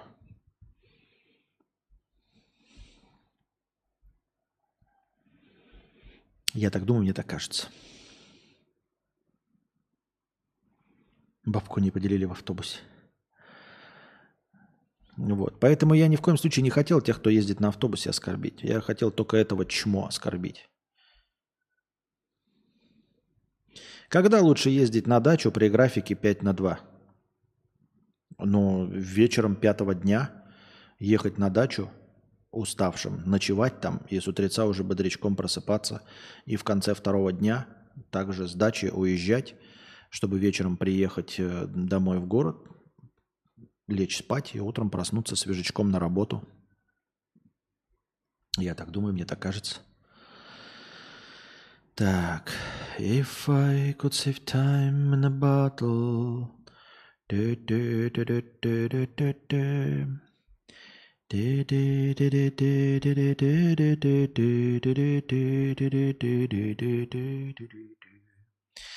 Так.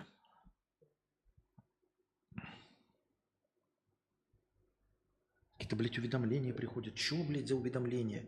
Зачем мне нахуй ВКонтакт продолжает спамить хуйней? Я не понимаю. в нем не сижу нахрен, спамит. В России прогрессирует новый тип инфляции. Упаковка продуктов уменьшается на глазах. Ой, я вас умоляю, это же продолжается уже лет 10, наверное. Реально. Я в первый раз это читал 10 лет назад, чуть ли не у какого-то Нефедова или еще какого-то Усачева, когда хуй знает, или, блядь, в лайв-журнале читал о том, что «О боже, смотрите, сок-то продается теперь в упаковке 950 миллилитров, а теперь 900 миллилитров, а цена-то одна и та же, никогда такого не было, и вот опять». У этой торговой хитрости есть название «шрингфляция», слово, образованное из двух английских слов «шринг» – «усыхать», сокращаться инфляция, повышение цен. Допустим, производитель продает литр молока за 100 рублей, но цены растут, и чтобы не опускать, не отпугнуть покупателей, Какая оговорочка, чтобы не опускать. Не отпугнуть покупателей, он решает не повышать цену, а сократить объем. В итоге за 100 рублей теперь продается 950 мл молока. Инфляция составила 5%, но вы этого практически не заметили. При этом, чтобы сделать изменение объема или веса еще более незаметными, размер упаковки не меняется. В законодательной точке зрения все вроде бы нормально. Изменили объем продукта, внес поправку в упаковку. Правда, ее найти сложно, но на этот счет Четких указаний в законе нет. Всегда так было. Это, всегда, это за последние 10 лет это просто заметно стало на упаковках молока, сока, э, масла. А раньше, если вы этого не знали, это происход, происходило с хлебом. То есть хлеб просто становится легче. Э, во-первых, он становится легче за счет уменьшения количества ингредиентов. Потом он становится как бы влажнее. Если вы не замечали, вы покупаете какой-то черный хлеб, и, например, 20 лет назад купите тот же самый Бородинский, они будут одного веса, но почему-то сегодняшний современный хлеб, как-то его режете, он какой-то влажноватый, а он недопеченный, просто там больше воды тупо в нем, чтобы оставить ту же самую массу, условные там 400 грамм, например. Так что вот. Костя, ты веришь, что после 30 лет возможно поменяться, изменить привычки, мышление, работу? Можно все. Но сложно. Но я, знаешь, сторонник того, что люди вообще не меняются. И меняются очень сложно и плохо. И я считаю, что э, разницы между 17 и 35 годами никакой. Одинаково сложно меняться. Но можно. В нуле целых хуй десятых случаев. Можно, но очень сложно. И сложно это как в 35 может быть, на 7% легче. Чем моложе, тем легче. То есть, если до 30 ты прикладываешь тысячу очков усилий, то 35 ты прикладываешь 1017 очков усилий. Мы также потребуем плату со всех вас в российских судах. Около 90 детей выселили из лагеря в Турции, потому что российский туроператор не оплатил для них отель. Э, по словам мамы девочки, отдыхавшей в Турции, дети начали смену с 19 июля. Путевка, которую покупали у туроператора «Калибри Тур», э, стоила около 70 тысяч рублей. Однако в ночь с 1 на 2 августа всех детей резко выселили из отеля, э, потому что туроператор не оплатил их проживание. Как рассказали дети, ночь они практически провели на земле в парке. Новое жилье удалось найти только к следующему вечеру. У детей собрали деньги, посадили в автобусы, заселили в другой отель. Но только на пару дней. Сегодня всех снова попросили освободить комнаты до завтрашнего дня. Э, ребят сопровождают несколько вожатых, однако у них нет никакой информации, что делать дальше. Часть родителей уже бронирует места в разных отелях, потому что переживают за безопасность своих детей. Кто-то планирует написать заявление на туроператора за оставление детей в опасности. Да, это раз, во-первых. А во-вторых, может, вы уже перестанете иметь дело с Турцией? Не друзья турки России. А не обижайтесь, ребята, я не про политику говорю. Да не друзья они никогда они хорошо не относились. Ну, это сейчас не про вой там, это не политический вой, ну, это, ребят, ну, серьезно, из года в год, начиная с 90-го года, все время регулярно читаешь, как в Турции тебя кидают, как тебе кидают уличные попрошайки, как тебе кидают таксисты, как кидают квартира э, арендодатели – как регулярно кидают отели, туроператоры, и все кидают и кидают, и кидают и кидают. Я понимаю, что, может быть, туроператор тоже не прав, да, с ним можно посудиться, все дела. Но все-таки это дети. Все-таки это дети, нужно было пойти как-то на встречу, что-то еще, там, я не знаю, решить, переселить их в более дешевый вариант, там, из пяти звезд в две звезды, да, но чтобы им было где жить. Но вы понимаете, это чужие, для них это даже не дети – я подозреваю, что для владельцев отеля это были не дети, а просто зверье. Не обижайтесь, я ни в коем случае не хочу никого оскорбить, но сколько можно с Турцией? И даже вот с точки зрения, я вот политику не люблю, вот этого все, да, но даже сейчас э, вот Турция, она как бы все говорит, что она и тем, и, и, и сем. И почему-то даже сейчас официальные власти почему-то считают, что Турция в какой-то мере на их стороне. Вы понимаете, да? То есть она э, выслала этих, э, ну, были какие-то пленные военные, договоренность была их держать до конца военного конфликта, и она их выслала. Да никогда они не были вашими друзьями. Сколько вы можете давать им бабки, блядь? Сколько вы нахуй можете, блядь, терпеть, сука? Сколько можно терпеть? Разорвите вы все отношения с этой ебучей Турцией. Серьезно, помидоры больше негде купить. Покупайте египетские помидоры – Посмотрим, как э, Турция, э, охуительно член НАТО и всего там, да, э, потеряет рынок э, Российской Федерации все вот эти фруктами и потеряет кучу туристов. Ведь есть же куда ехать, всякие Египты и все остальное. Ну, я имею в виду, ну, серьезно, блядь. Говорю, даже если вот этот, э, во всем, я постоянно читаешь новости, думаешь, с такими, блядь, друзьями врагов не надо.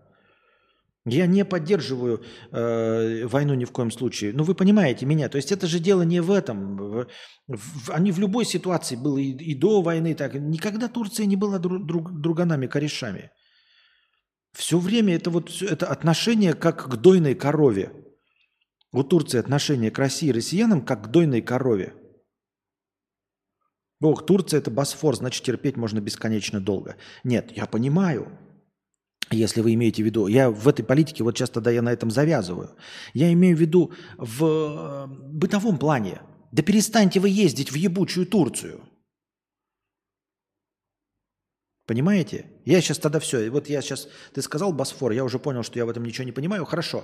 Но чисто жители, ну перест... вот найди ты другого поставщика – я не говорю там какие-то санкции вводить, да, э, разрывать дипломатические отношения. Ничего, я в этом нихуя не понимаю. Давайте не, не, не в этих сложных материях. Давайте по-человечески. Вот вы продаете там какие-то завозные фрукты, овощи. Ну не покупайте их в Турции. Ну купи ты их в Египте, в Греции, еще где-то. Полно э, готовых тебе продавать э, фрукты стран. Ну реально, санкции не работают. Ты можешь отказаться и не работать с Турцией. Вы можете не ездить отдыхать в Турцию. Ну просто, не, ну, вы выбираете вот вы куда, ну, ну не в Турцию.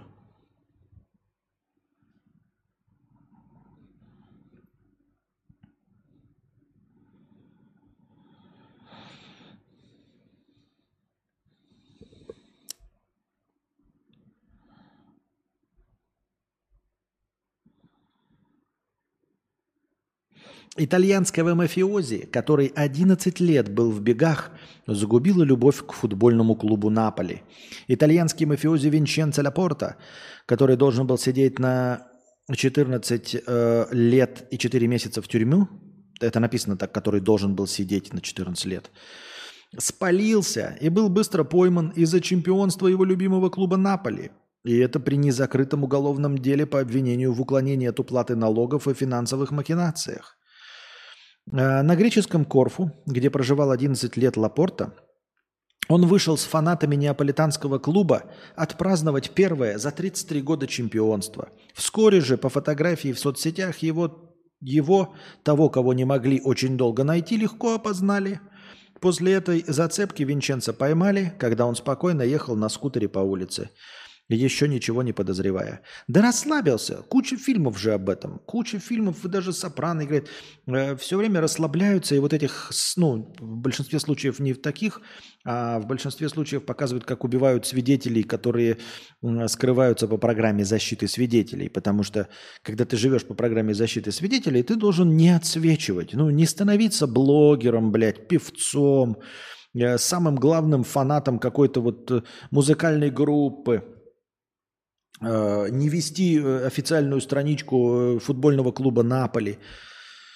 Преступник, хорошо, что его поймали. Я рад, что его поймали.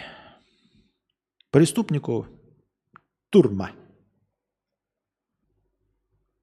У россиян нет нигде друзей, друзей у агрессора нет, мимолетные союзники на интересах. Так это нет, это понятно, я и говорю, поэтому я не хочу в политику вдаваться, потому что э, окрас, я хотел бы, я понимаешь, я бы это сказал и до войны, про Турцию. У меня всегда такое отношение было. Всегда.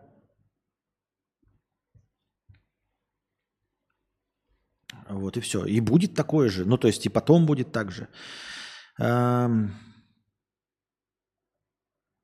Костя, а в прошлом тебя же банили пару раз на Твиче, когда тут еще разговорного жанра не было? Или меня память подводит? Банили, да. Ну, конкретно за то, что я вел разговорные стримы, э, банили один раз. И это было за две недели до э, появления раздела общения Just Chatting.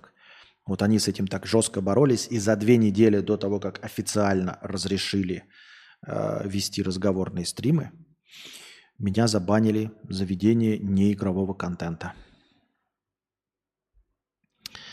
Вот. Экоактивисты в Германии зацементировали лунки для гольфа – в немецкой Нижней Саксонии группа альтернативно одаренных экологов из Extinction Rebellion ради продолжения идеи экономии воды залила лунки для гольфа цементом. Изюминка ситуации в том, что в этом клубе поля для гольфа поливали только собранной дождевой водой. Президент гольф-клуба грустно тыкает зонтиком в забетонированные лунки, представляя, видимо, на этом месте самих экоактивистов. Ну, начнем с того, что Э, активисты, как обычно, да, э, на зло бабушке отморожу уши. Э, нашли единственный гольф-клуб, который поливал не водой из земли, а, а дождевой водой. С другой стороны, я массу видел роликов в ТикТоке, как проделывают эти лунки и как заделывают старую дырку от лунка. Там у них есть специальные процессы, и в пределах двух минут они делают абсолютно чистую новую лунку, а старую лунку абсолютно чистые полностью закрывают обратно и кладут траву, газон, все так выравнивают, что ты даже не знаешь, где была эта лунка. И это происходит регулярно. То есть любой гольф-клуб умеет и знает, как делать лунки, поэтому проблемы в новых лунках вообще нет. А в том, чтобы заделать старые лунки, ну да, вытащить просто придется цемент, и инструменты по заделыванию дыр у них тоже есть. Поэтому я не думаю, что там вообще какая-нибудь проблема возникнет. Эм, хайпанули, наверное, в местных новостях прорекламировали себя как гольф-клуб, э, и все. Девушка попала в книгу рекордов Гиннесса за самую громкую отрыжку. Громкость рекордного рыга Кимберли Винтер составила 107,3 децибела. Таким образом, она превысила показатель громкости электрической дрели 90-95 дБ и остановилась примерно на уровне шума мотоцикла 100-110 дБ.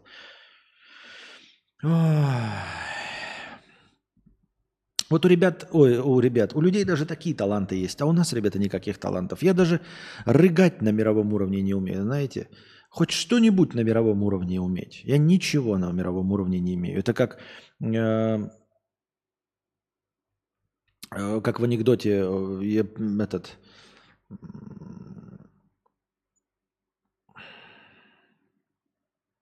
на конкурсе каблуков, на конкурсе подкаблучников э, я не смог занять первое место. Почему?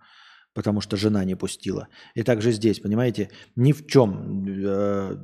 Даже если будет конкурс на неимение никакого Э, умение лучше, чем у всех в мире, ты все равно займешь э, там, второе место, потому что э, даже в этом умении будешь вторым. Но вторым это еще неплохо. Это я тоже так плохо сформулировал, но вы поняли, о чем я хотел сказать, да? Э, а у нас-то никакого умения нет. Не рыгать, не пердим так как. Обосраться можем. Но обосраться не так, чтобы попасть э, в книгу рекордов Гиннесса как максимально обосравшийся от пердеша. Нет, так. Как это, знаете, предательски вздриснуть. А вот. Если пернуть, то не сильно громко. И предательски сбрызнуть по носам белые трусишки. Но никогда и ничем мы не обладаем на том уровне, чтобы занять первое место в мире. И даже второе, и третье. Это же анекдот Санцеликова. Почему недоумки заняли второе место? Потому что недоумки. Понятно. Костя, прорыгни в громкости, а в качестве. Да какая разница? Надо подавать заявку в книгу рекордов в категории «Самое дол- долгое имитирование заведения «Жигуля» смехом».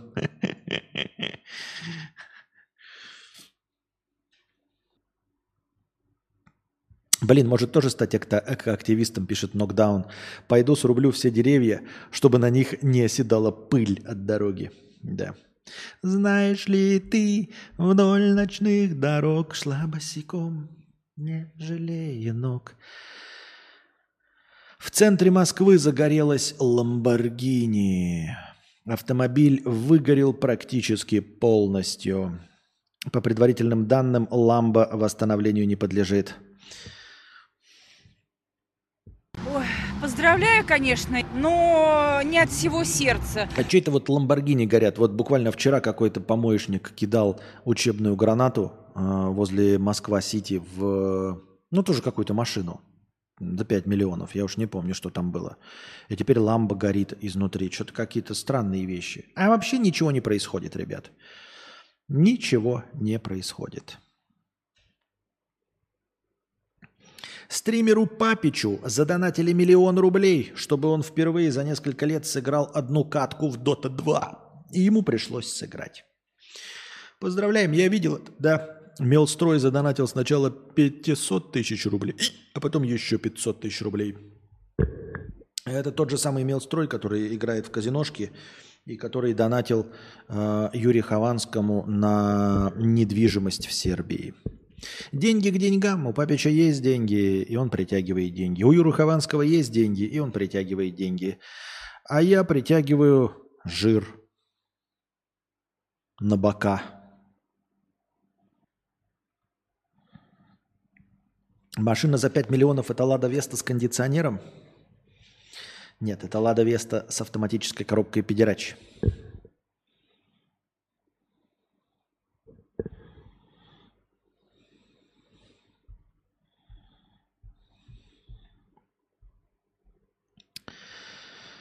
Ну что ж, папич это тоже. Ой, поздравляю, конечно, но не от всего сердца. Столетняя британка назвала Кока-Колу своим секретом долголетия. Женщина считает, что прожила долгую жизнь благодаря коле. Она выпивает не менее 24 банок газировки в неделю, а также в большом количестве пьет кофе с шестью ложками сахара и любит красное вино. Я не знаю, когда я начала пить Кока-Колу, но я просто пью ее весь день. Или ее, или кофе, рассказывает она. Сука, вот если я каким-то фантастическим образом тоже, блядь, доживу до преклонных лет, я тоже такую пургу буду нести, ебать. Я буду говорить, я ел э, солями, блядь, каждый день. Солями на белые булки, вот. И закуривал все это пачкой Мальбора нахуй. Мальбора! Мальбора нахуй!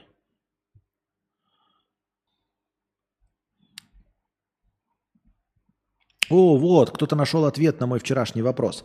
Правда ли, что в некоторых странах Запада запрещены термины «мама» и «папа», а вместо них используются «родитель 1» и «родитель 2»? Правда ли? Это на сайте «Проверено медиа». Несколько лет в России тиражируется информация, что в некоторых странах Запада запретили употребление слова «мать» и «отец» в официальных документах, чтобы не обижать однополых родителей. Вместо этого используются нейтральные термины «родитель 1» и «родитель 2». Мы проверили, так ли это. Интересно, а, что кого-то может обидеть а, мама или папа, хотя мама или папа, они одинаковые да, по значимости. Там мама, папа, папа, мама. А вот родитель один и родитель два, а почему это я родитель два? А почему это я не родитель один? Меня бы больше обидело это, да? Мне кажется. А можно я буду родителем один, а не родителем два? Представители российской власти периодически заявляют, что на Западе якобы запретили употребление терминов «отец» и «мать».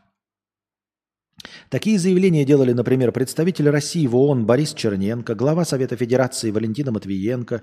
Президент Владимир Путин тоже не раз такое говорил. 30 сентября на церемонии подписания договоров о принятии нескольких украинских территорий в состав РФ в очередной раз поднял эту тему.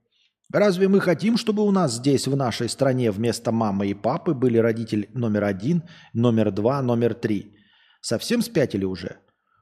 А разве это было на территории Украины? Ну ладно. Версия о запрете понятий мамы и папы также часто упоминается в СМИ, блогах и соцсетях. Например, в СМИ можно встретить немало заголовков типа «В Европе запретят слово «отец» и «мать».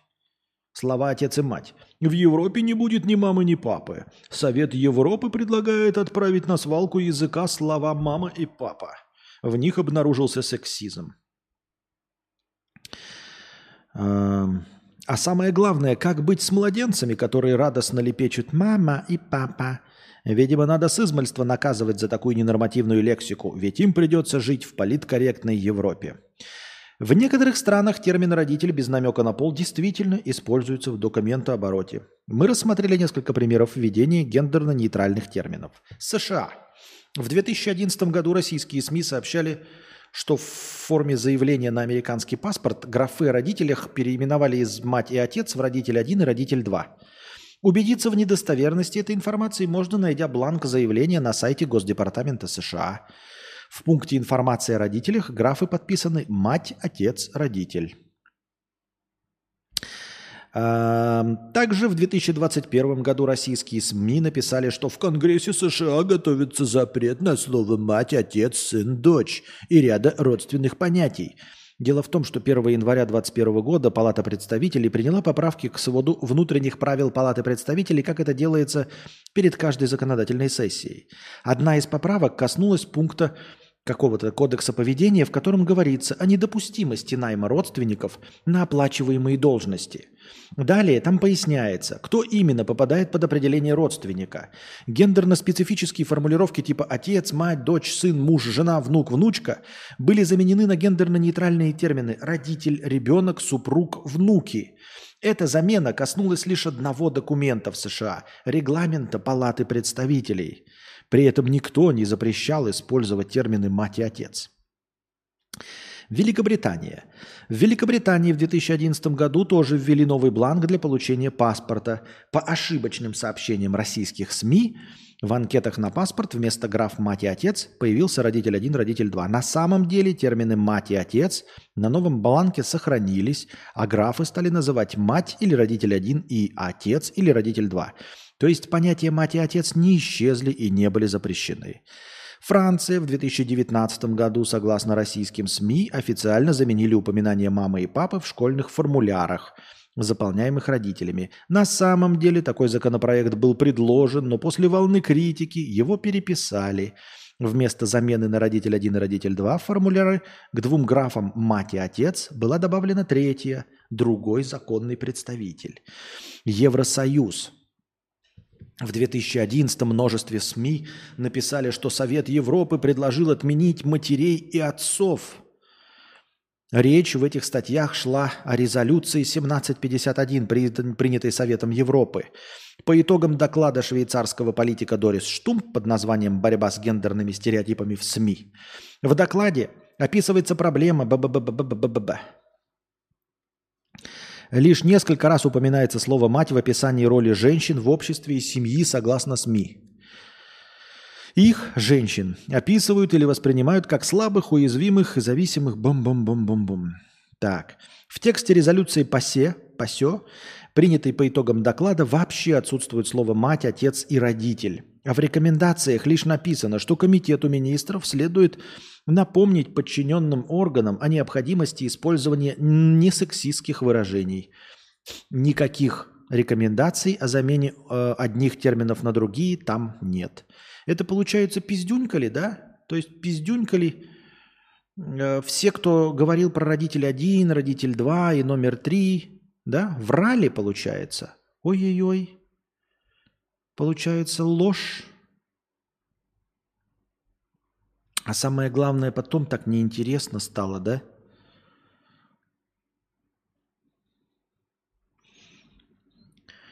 Стоит отметить, что и в России в ряде документов тоже используются гендерно-нейтральные альтернативы вместо мать и отец. Например, в заявлении на выдачу загранпаспорта на несовершеннолетнего ребенка законный представитель или в разрешении на обработку персональных данных ребенка родитель или законный представитель. О, как не скрепно! А-та-та! Как не скрепно! Пиздоболы ебаные, блядь!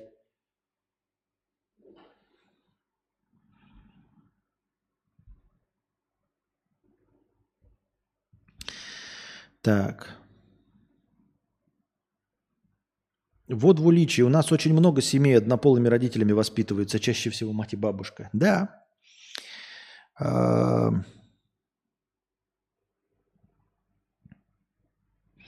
Жан-Жак, э, наверное, кинул статью, пишет Эндрю Кузнецов. Так ты кинь обратную статью. Давай с доказательствами того, что есть эти родители один, родитель два. Кто ж тебе мешает кинуть в обратные доказательства?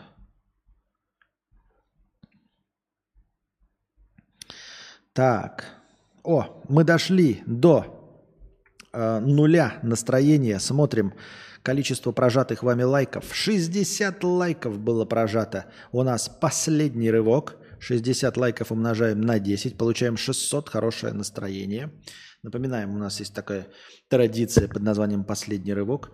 Я во время достижения первый раз красных циферок смотрю на количество прожатых лайков, умножаю их на 10 и добавляю в качестве хорошего настроения. Итак. Но, кстати, нет, э, новость кинул не Жан-Жак. Это я вчера просто спрашивал, правда это или нет. Оказалось, что неправда.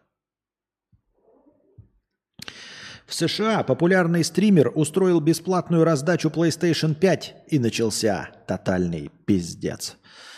Стример Кай Сенат пообещал первым 300 подписчикам, пришедшим в парк Юнион Сквер, бесплатно отдать приставку. В итоге пришло около 2000 человек. Сходка превратилась в массовые беспорядки, на которых были задержаны 65 человек, включая самого стримера. Ну, молодец. Молодец. Это очень хороший наброс. А, ну, то есть то, что нужно как раз-таки пубертатным подросткам. И, ну, то есть как бы сейчас говорят, что статистика показывает, что в игры играют, ну, взрослые долбоебы, вот как я, 43-летний себе покупают. Но суть-то в том, что я могу себе позволить PlayStation. И поэтому я никогда не пойду на это столпотворение, не буду в очереди толкаться – а как раз хочется получить тем, кто еще на это не зарабатывает.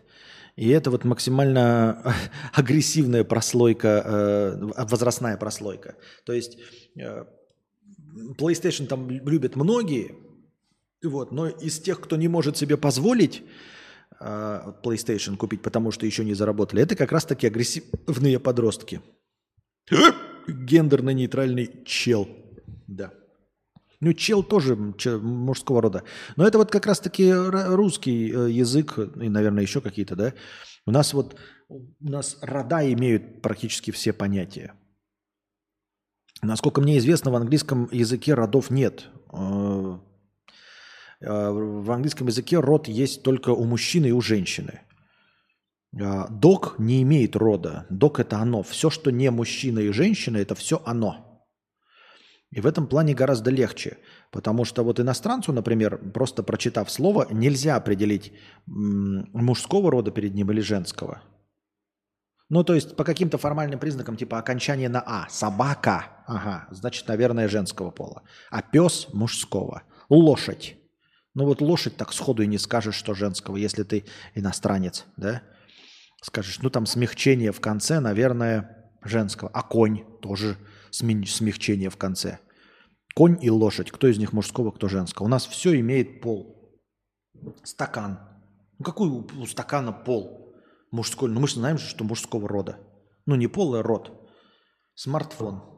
Мужского рода. Почему? А кружка женского. Стакан мужского, а кружка женского. В этом плане действительно рода должны быть только у мужчин и у женщин. Ну, в смысле, ну как должны быть? Мне кажется, с этим было бы легче. Чисто для изучения.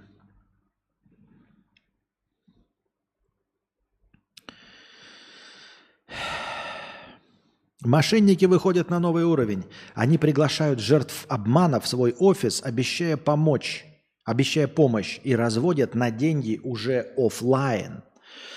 От такого комбо пострадала 68-летняя акушер-гинеколог из Москвы. Сначала женщина попалась на классическую схему развода, когда ей позвонил фейковый сотрудник Центробанка. Тогда она лишилась двух миллионов. В полицию не пошла, а просто пожаловалась на бессовестных обманщиков в соцсетях. Два миллиона отдала и, пош... и в полицию не пошла. Два миллиона! Отдала и в полицию не пошла.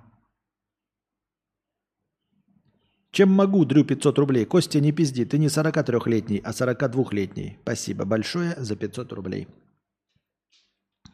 Очевидно, что ее посты не остались незамеченными. Спустя три дня ей позвонила женщина, которая представилась юристом ООО «Аделант», пообещала помочь, назначила встречу в офисе на Тверской. Там женщину проконсультировали и заверили, что вместе они смогут вернуть 2 миллиона, для чего заключили договор. Татьяна оплатила консультацию стоимостью 5000 рублей дебетовой картой и счастливая поехала домой. Но уже в дороге заметила, что с ее счета списали еще 610 тысяч рублей. Пенсионерка вернулась, чтобы разобраться, но в ответ получила лишь угрозы проблемами. В итоге психологически раздавленная женщина пошла писать заявление в полицию. Написала пост в соцсетях, не пошла в полицию или к бандитам, не наняла киллера, а пожаловалась в соцсетях. Вот сколько нужно зарабатывать, чтобы тебе было настолько плевать на 2 миллиона, при этом проживая в России. Вот я тоже. Это какие-то фантастически зарабатывающие деньги люди. Согласен с тобой, дорогой донатор. Я хотел еще обсудить, но мне никто не кидает новости про э, вот этих. Ни в коем случае я не хочу никакой окрас давать, там ни политический, ни оценочный. Э, осуждаю со всех сторон вот тех пенсионеров, которые кидали Молотова коктейль. Э, несколько проне, пронеслось по России таких случаев. Э, разные пенсионеры в разных городах разного пола э, кидали коктейли Молотова, ну и пытались поджечь военкоматы. И всеми ими управляли мошенники.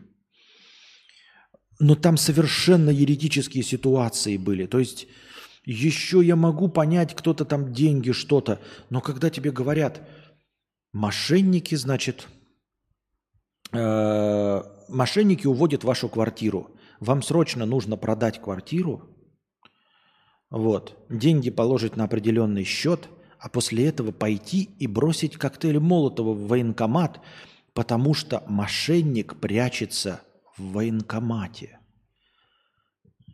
И человек взрослый, блядь, у которого есть это все, который в здравом уме и в трезвой памяти способен продать квартиру, то есть может подписать бумажки, прочитать, то есть предпринять какие-то действия, да, чтобы продать квартиру, найти покупателя – и он такой, ебать, звучит правдеподобно.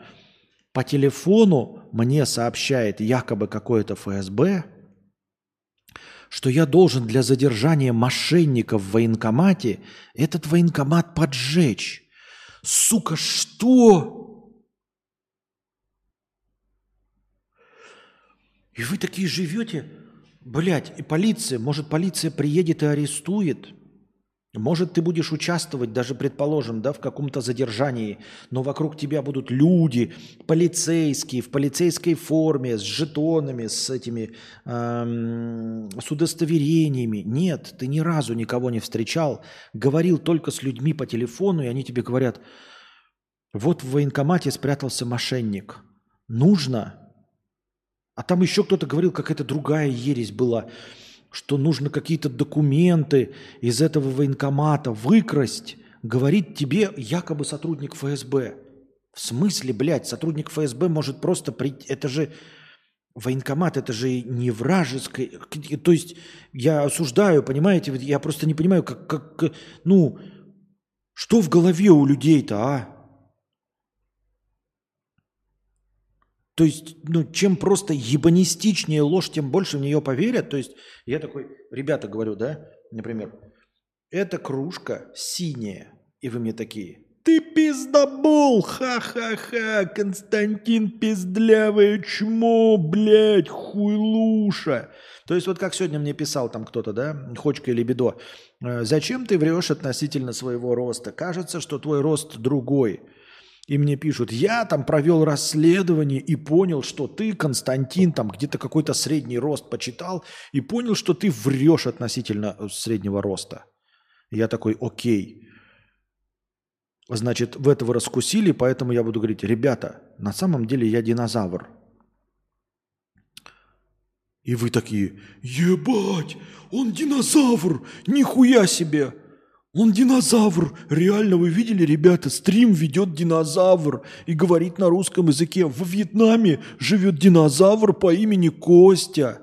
То есть чем конченней, чем полностью абсурдней, дебильней, блядь, ложь, тем лучше в нее люди верят, что ли. То есть, как я говорю, вот то, что я говорю, что кружка синяя, это каждый из вас раскусит. Но если я скажу, что я сейчас, ребята, на самом деле стримлю а, с Венеры, с планеты Венера. Вот, я сижу сейчас, вот у меня за дверью планета Венера. Вот я туда улетел на табуретке, приделав к ней э, эти э, в бутылке, знаете, воду и вот это как это не гашеную известь, как вот это называется, барбит, как раньше взрывали бутылки-то? Вспомните мне в 90-е. Вот, короче, я вот это вот туда засыпал в воду, привязал к четырем ножкам четыре бутылки. И на вот этой тяге нахуй улетел на Венеру. И сейчас я построил на Венере вот этот замечательный дом. Сижу, ребята, на Венере. Я с вами разговариваю с Венеры. Карбид, да. На карбиде нахуй улетел. И вы же все равно не поверите. Как это люди делают? Как они, как это люди делают вообще? И вы все равно же не поверите. Почему все, что я говорю, мне никто не верит? Я говорю, донатьте, мне говорят, пошел нахуй. Я говорю, у меня рост метр шестьдесят пять. Мне говорят, пошел нахуй.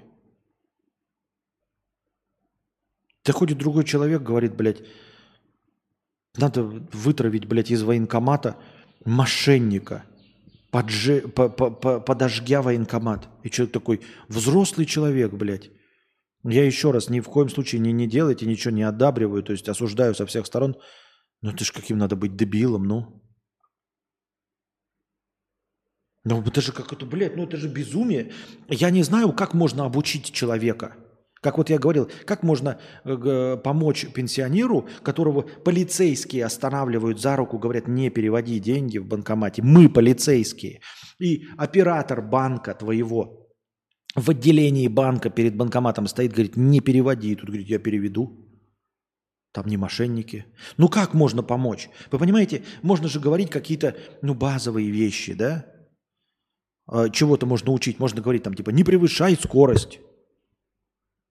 Э, чтобы не разбиться. Там, при, пристегивайся ремнями безопасности. Носи каску на стройке. Это то, что ты можешь предположить такой, да, говоришь? Не играйся со спичками. Но когда человек себе делает клизму бензином и поджигает, ты такой, и вот он сделал себе клизму бензином и поджег, блядь, и ты такой, ну Я не мог этого предсказать. Я, я не мог написать инструкции. Я не мог технику безопасности написать. Такую, чтобы она пред, пред, предполагала, что человек может в жопу себе клизмой, блядь, бензин на, на, наструить и поджечь. Ты такой своему... Приходишь к своему деду, да, и говоришь, дед, так, смотри, не переводишь никому деньги. Понял? Понял. Не открываешь никому дверь. Понял? Понял. Не разговариваешь с незнакомыми людьми. Понял? По телефону. Понял? Понял. Ну что еще, блядь, я не знаю. Дверь не открывать. Да, газовщики не приходят, не открываешь дверь газовщикам. Понял? Понял. Никакие пылесосы тебе принесли, не открываешь дверь, никакие пылесосы не покупаешь. Понял? Понял. Если на улице тебя встречают люди и говорят, что ты выиграл там какую-то технику, не бери ничего, ты ничего не выиграл. Понял? Понял. Бля, что же еще может быть такое? А, если тебе позвонят от моего имени, даже я своим голосом буду говорить, что я попал в аварию, дай денег, там еще. Это не я. Понял? Понял. Не пей ни с кем, э, ни с кем, ни с соседями, ни возле магазина, ни на каких там с алкашами, никакими не, не, не вздумай пить. Понял? Понял. Через два дня тебе звонят. Мы вашего деда нахуй, блядь, сажаем за измену родине. Что? Что он сделал? Он пытался поджечь военкомат. Блядь, как? Что? Что? Дед, я ж тебе говорил, не разговаривать с теле... Дед, ты чё, блядь? Я не переводил деньги. Я ни с кем не бухал. Блядь, дед, ты чё, ебать, я же тебе все... Ну, ну понятно же, что ни с кем. Я ж, я ж тебе говорил, не говорить ни с кем по телефону, если не знаешь ни с кем. Они представились, они мне сказали, что это Иванов Иван Иванович. Он же представился. Я, получается, его знаю, поэтому я разговаривал с человеком, которого знаю. Ты его видел? Нет, не видел. Так с чего ты взял, что ты его знаешь? Но он же имя сказал. То есть мне нужно было тебе как пятилетнему объяснять, что имя – это не значит, что ты знаешь человека.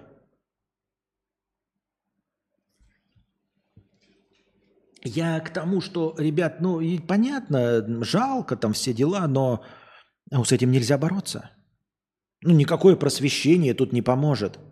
Никакие уроки, э, я не знаю, э, информационной безопасности, это ничего не поможет. Но когда уровень бреда в голове такой, что тебя останавливает полицейский и говорит, не, нет, не, не переводи деньги. И работник банка говорит, нет, дедушка, не переводи деньги. Ну, тут никак, ничего не поможет, ты не сможешь ничего. С такими людьми, блядь, ну, нихуя не сможешь. Никакой безопасности. Ты, не, не, ты можешь их только, блядь, наручниками пристегнуть к батарее, от, забрать у них все деньги, приносить им еду, блядь, в, в миске, кидать издалека. Только тогда эти люди не смогут причинить себе вред. И то, мне кажется, он из миски, блядь, сожрет кашу и будет себе по голове бить, блядь, пока голову не разобьет нахуй. Ну,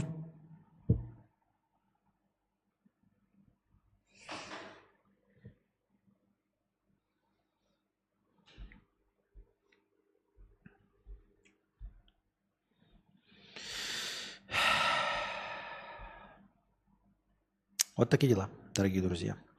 На этой ноте постоянного непонимания, на этой регулярной, привычной, традиционной ноте я нихуя не понимаю в этой жизни.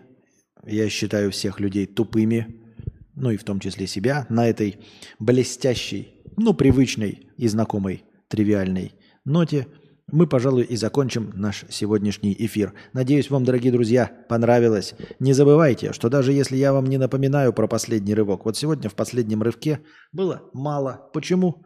Неужели вы сами не помнили, что нужно нажимать лайки? Прожимайте, дорогие лайки, дорогие друзья, лайки на следующих эфирах.